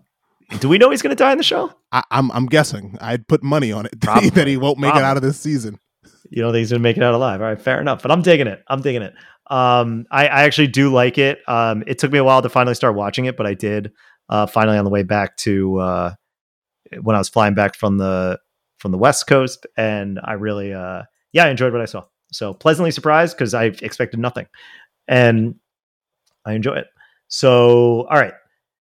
Next up, uh, I didn't, I haven't watched any other movies or anything like that, but I haven't. I've been playing some games. I'm back in the, I'm back home for a an extended period of time. So I finally, I'm just going to talk about one game that I've been playing, and that's Final Fantasy sixteen. I finally started it after buying it day one and not playing it until about last week. When I got back from, I actually went to Portland for two days and then I went to Seattle. I mean, I went to Seattle, P- Portland after Seattle, and then I came home. And I did not leave my apartment for two days. It was great. And what did I do during that time? I played Final Fantasy sixteen, and I watched the Ahsoka episodes. Um, Final Fantasy sixteen is awesome. It's just, it's just a badass game. It is so far up its own ass with its lore that it is really difficult to follow sometimes, to the point where they people praise this, and I think it's great to have. They have this thing called like this active lore system, where at any point you could hold down the touchpad on the on the P S five controller and it'll tell you what the hell people are talking about and who the characters are on screen. Oh, that's funny. Like up to that moment. So it's like, yeah, it's like, okay, cool. So here's Clive at this point. Here's that lady. Here's this place. That's what this kingdom is. This is what this kingdom is. And that's who the dog is. You're like, great. This is fantastic. This is great that at any moment I can be like, who's that again? Click that button. Oh, got it. Right. Those people. And even at that point, sometimes it still doesn't make any sense, but it doesn't matter because it's just like the production values of this thing are something to behold. As a Final Fantasy game, it is a radical departure from anything they've done before because it's literally a third person, um, character action game. Like it's closer to Devil May Cry in its combat than it is to uh Final Fantasy, to any like turn-based Final Fantasy game. Um but that's fine. That that the combat doesn't determine a Final Fantasy game. Every Final Fantasy game has different combat. So it makes sense. It's not overly complicated. It's not even difficult. I've never died. I've died one time in this game in combat, and that's because there was a um like some bosses occasionally have like a one-hit kill attack. Uh, which sure, like charges yeah. up, and I just got, it was just bad luck. So it's just, it's just awesome. It's fun to play. The characters are amazing. The the production values are unbelievable. It's visually stunning. It sounds amazing. The music is great. The voice acting is great. There's a dog that you have like a dog companion that starts us up. There's spoilers, spoiler alerts, but you start off as like a kid and then everything goes to shit. And then, um, but you have this dog, and then I'm like, oh my God, if they hurt this dog, so help me God, I will be so mad. And then next thing you know, there's like a time skip, and now this dog is a wolf, and now the wolf fights alongside you, and it could there like, you go. Yeah, it could beat the shit out of people right there along with you. And then, oh my God, Torgel is like the M V P of the of, of the year when it comes to games. He's such a good character. I, I'm a sucker for like a an animal companion in a game. Yeah, you but are. You've known this about me. Yeah, it, it's true. This. It's true. I'm a sucker for animal companions in games. I love, I love a good dog companion. Give me a good cat companion. Whatever it is, I don't give a shit. Uh, I'm on board. Bird companions, meh. Yeah, dogs as and, much. Dogs and dogs and cats. Yeah, we'll traditional. Go with that. You, you're a traditional guy. Dogs and cats. Some. Yeah, yeah, yeah. Something. Yeah, exactly. Something. Something on the ground. Okay. You you flying over there taunting me because you could fly. Who are you? Who are you? This game is great. I, I absolutely love this game. I'm like so so happy, and and I'm I'm so happy like playing this thing. And begrudgingly, I recorded this podcast when I could have just played this for another couple you hours. Could have, but but I could have, uh, but I but, but now I look at that. You got two hours and thirty minutes of content down. Yeah, yeah, yeah. Now I'm now I'm past the point where I want to go to sleep because I got to go. To, I'm going to go to the gym in seven hours from this moment. Look at that. Um, look at that. Yeah, back to it. So that's that's what I've been playing. Final Fantasy sixteen. Highly recommend it. Um, yeah, it's just, it's just awesome. It's just very cool. It's got this kind of medieval thing. It's super violent. Like the, the, people get to beheaded. It's gory. They drop F bombs. Like this, this is definitely different than in tone than most Final Fantasy games, mainly because of the mature nature of it. Not so much the kind of fantasy they're going for, like a Game of Thrones, uh, grit, but you know, it's, it's fine. I don't think that there's only really one character in the game. There's like a, a love interest character that you could tell that what they're going for. And I just don't care about this character at all, which is annoying to me because I like, I like I like a good romance B plot in these games. It's one of the reasons why I love Tales of Arise so much. Like I love the relationship between those two main characters. And now I'm playing I'm playing this game, and we got the main character Clive. His name's Clive, but he's definitely like one of the most badass characters ever, even though his name's Clive. And then you got his his lady friend Jill, and you like want her to be awesome, and she's just kind of lame.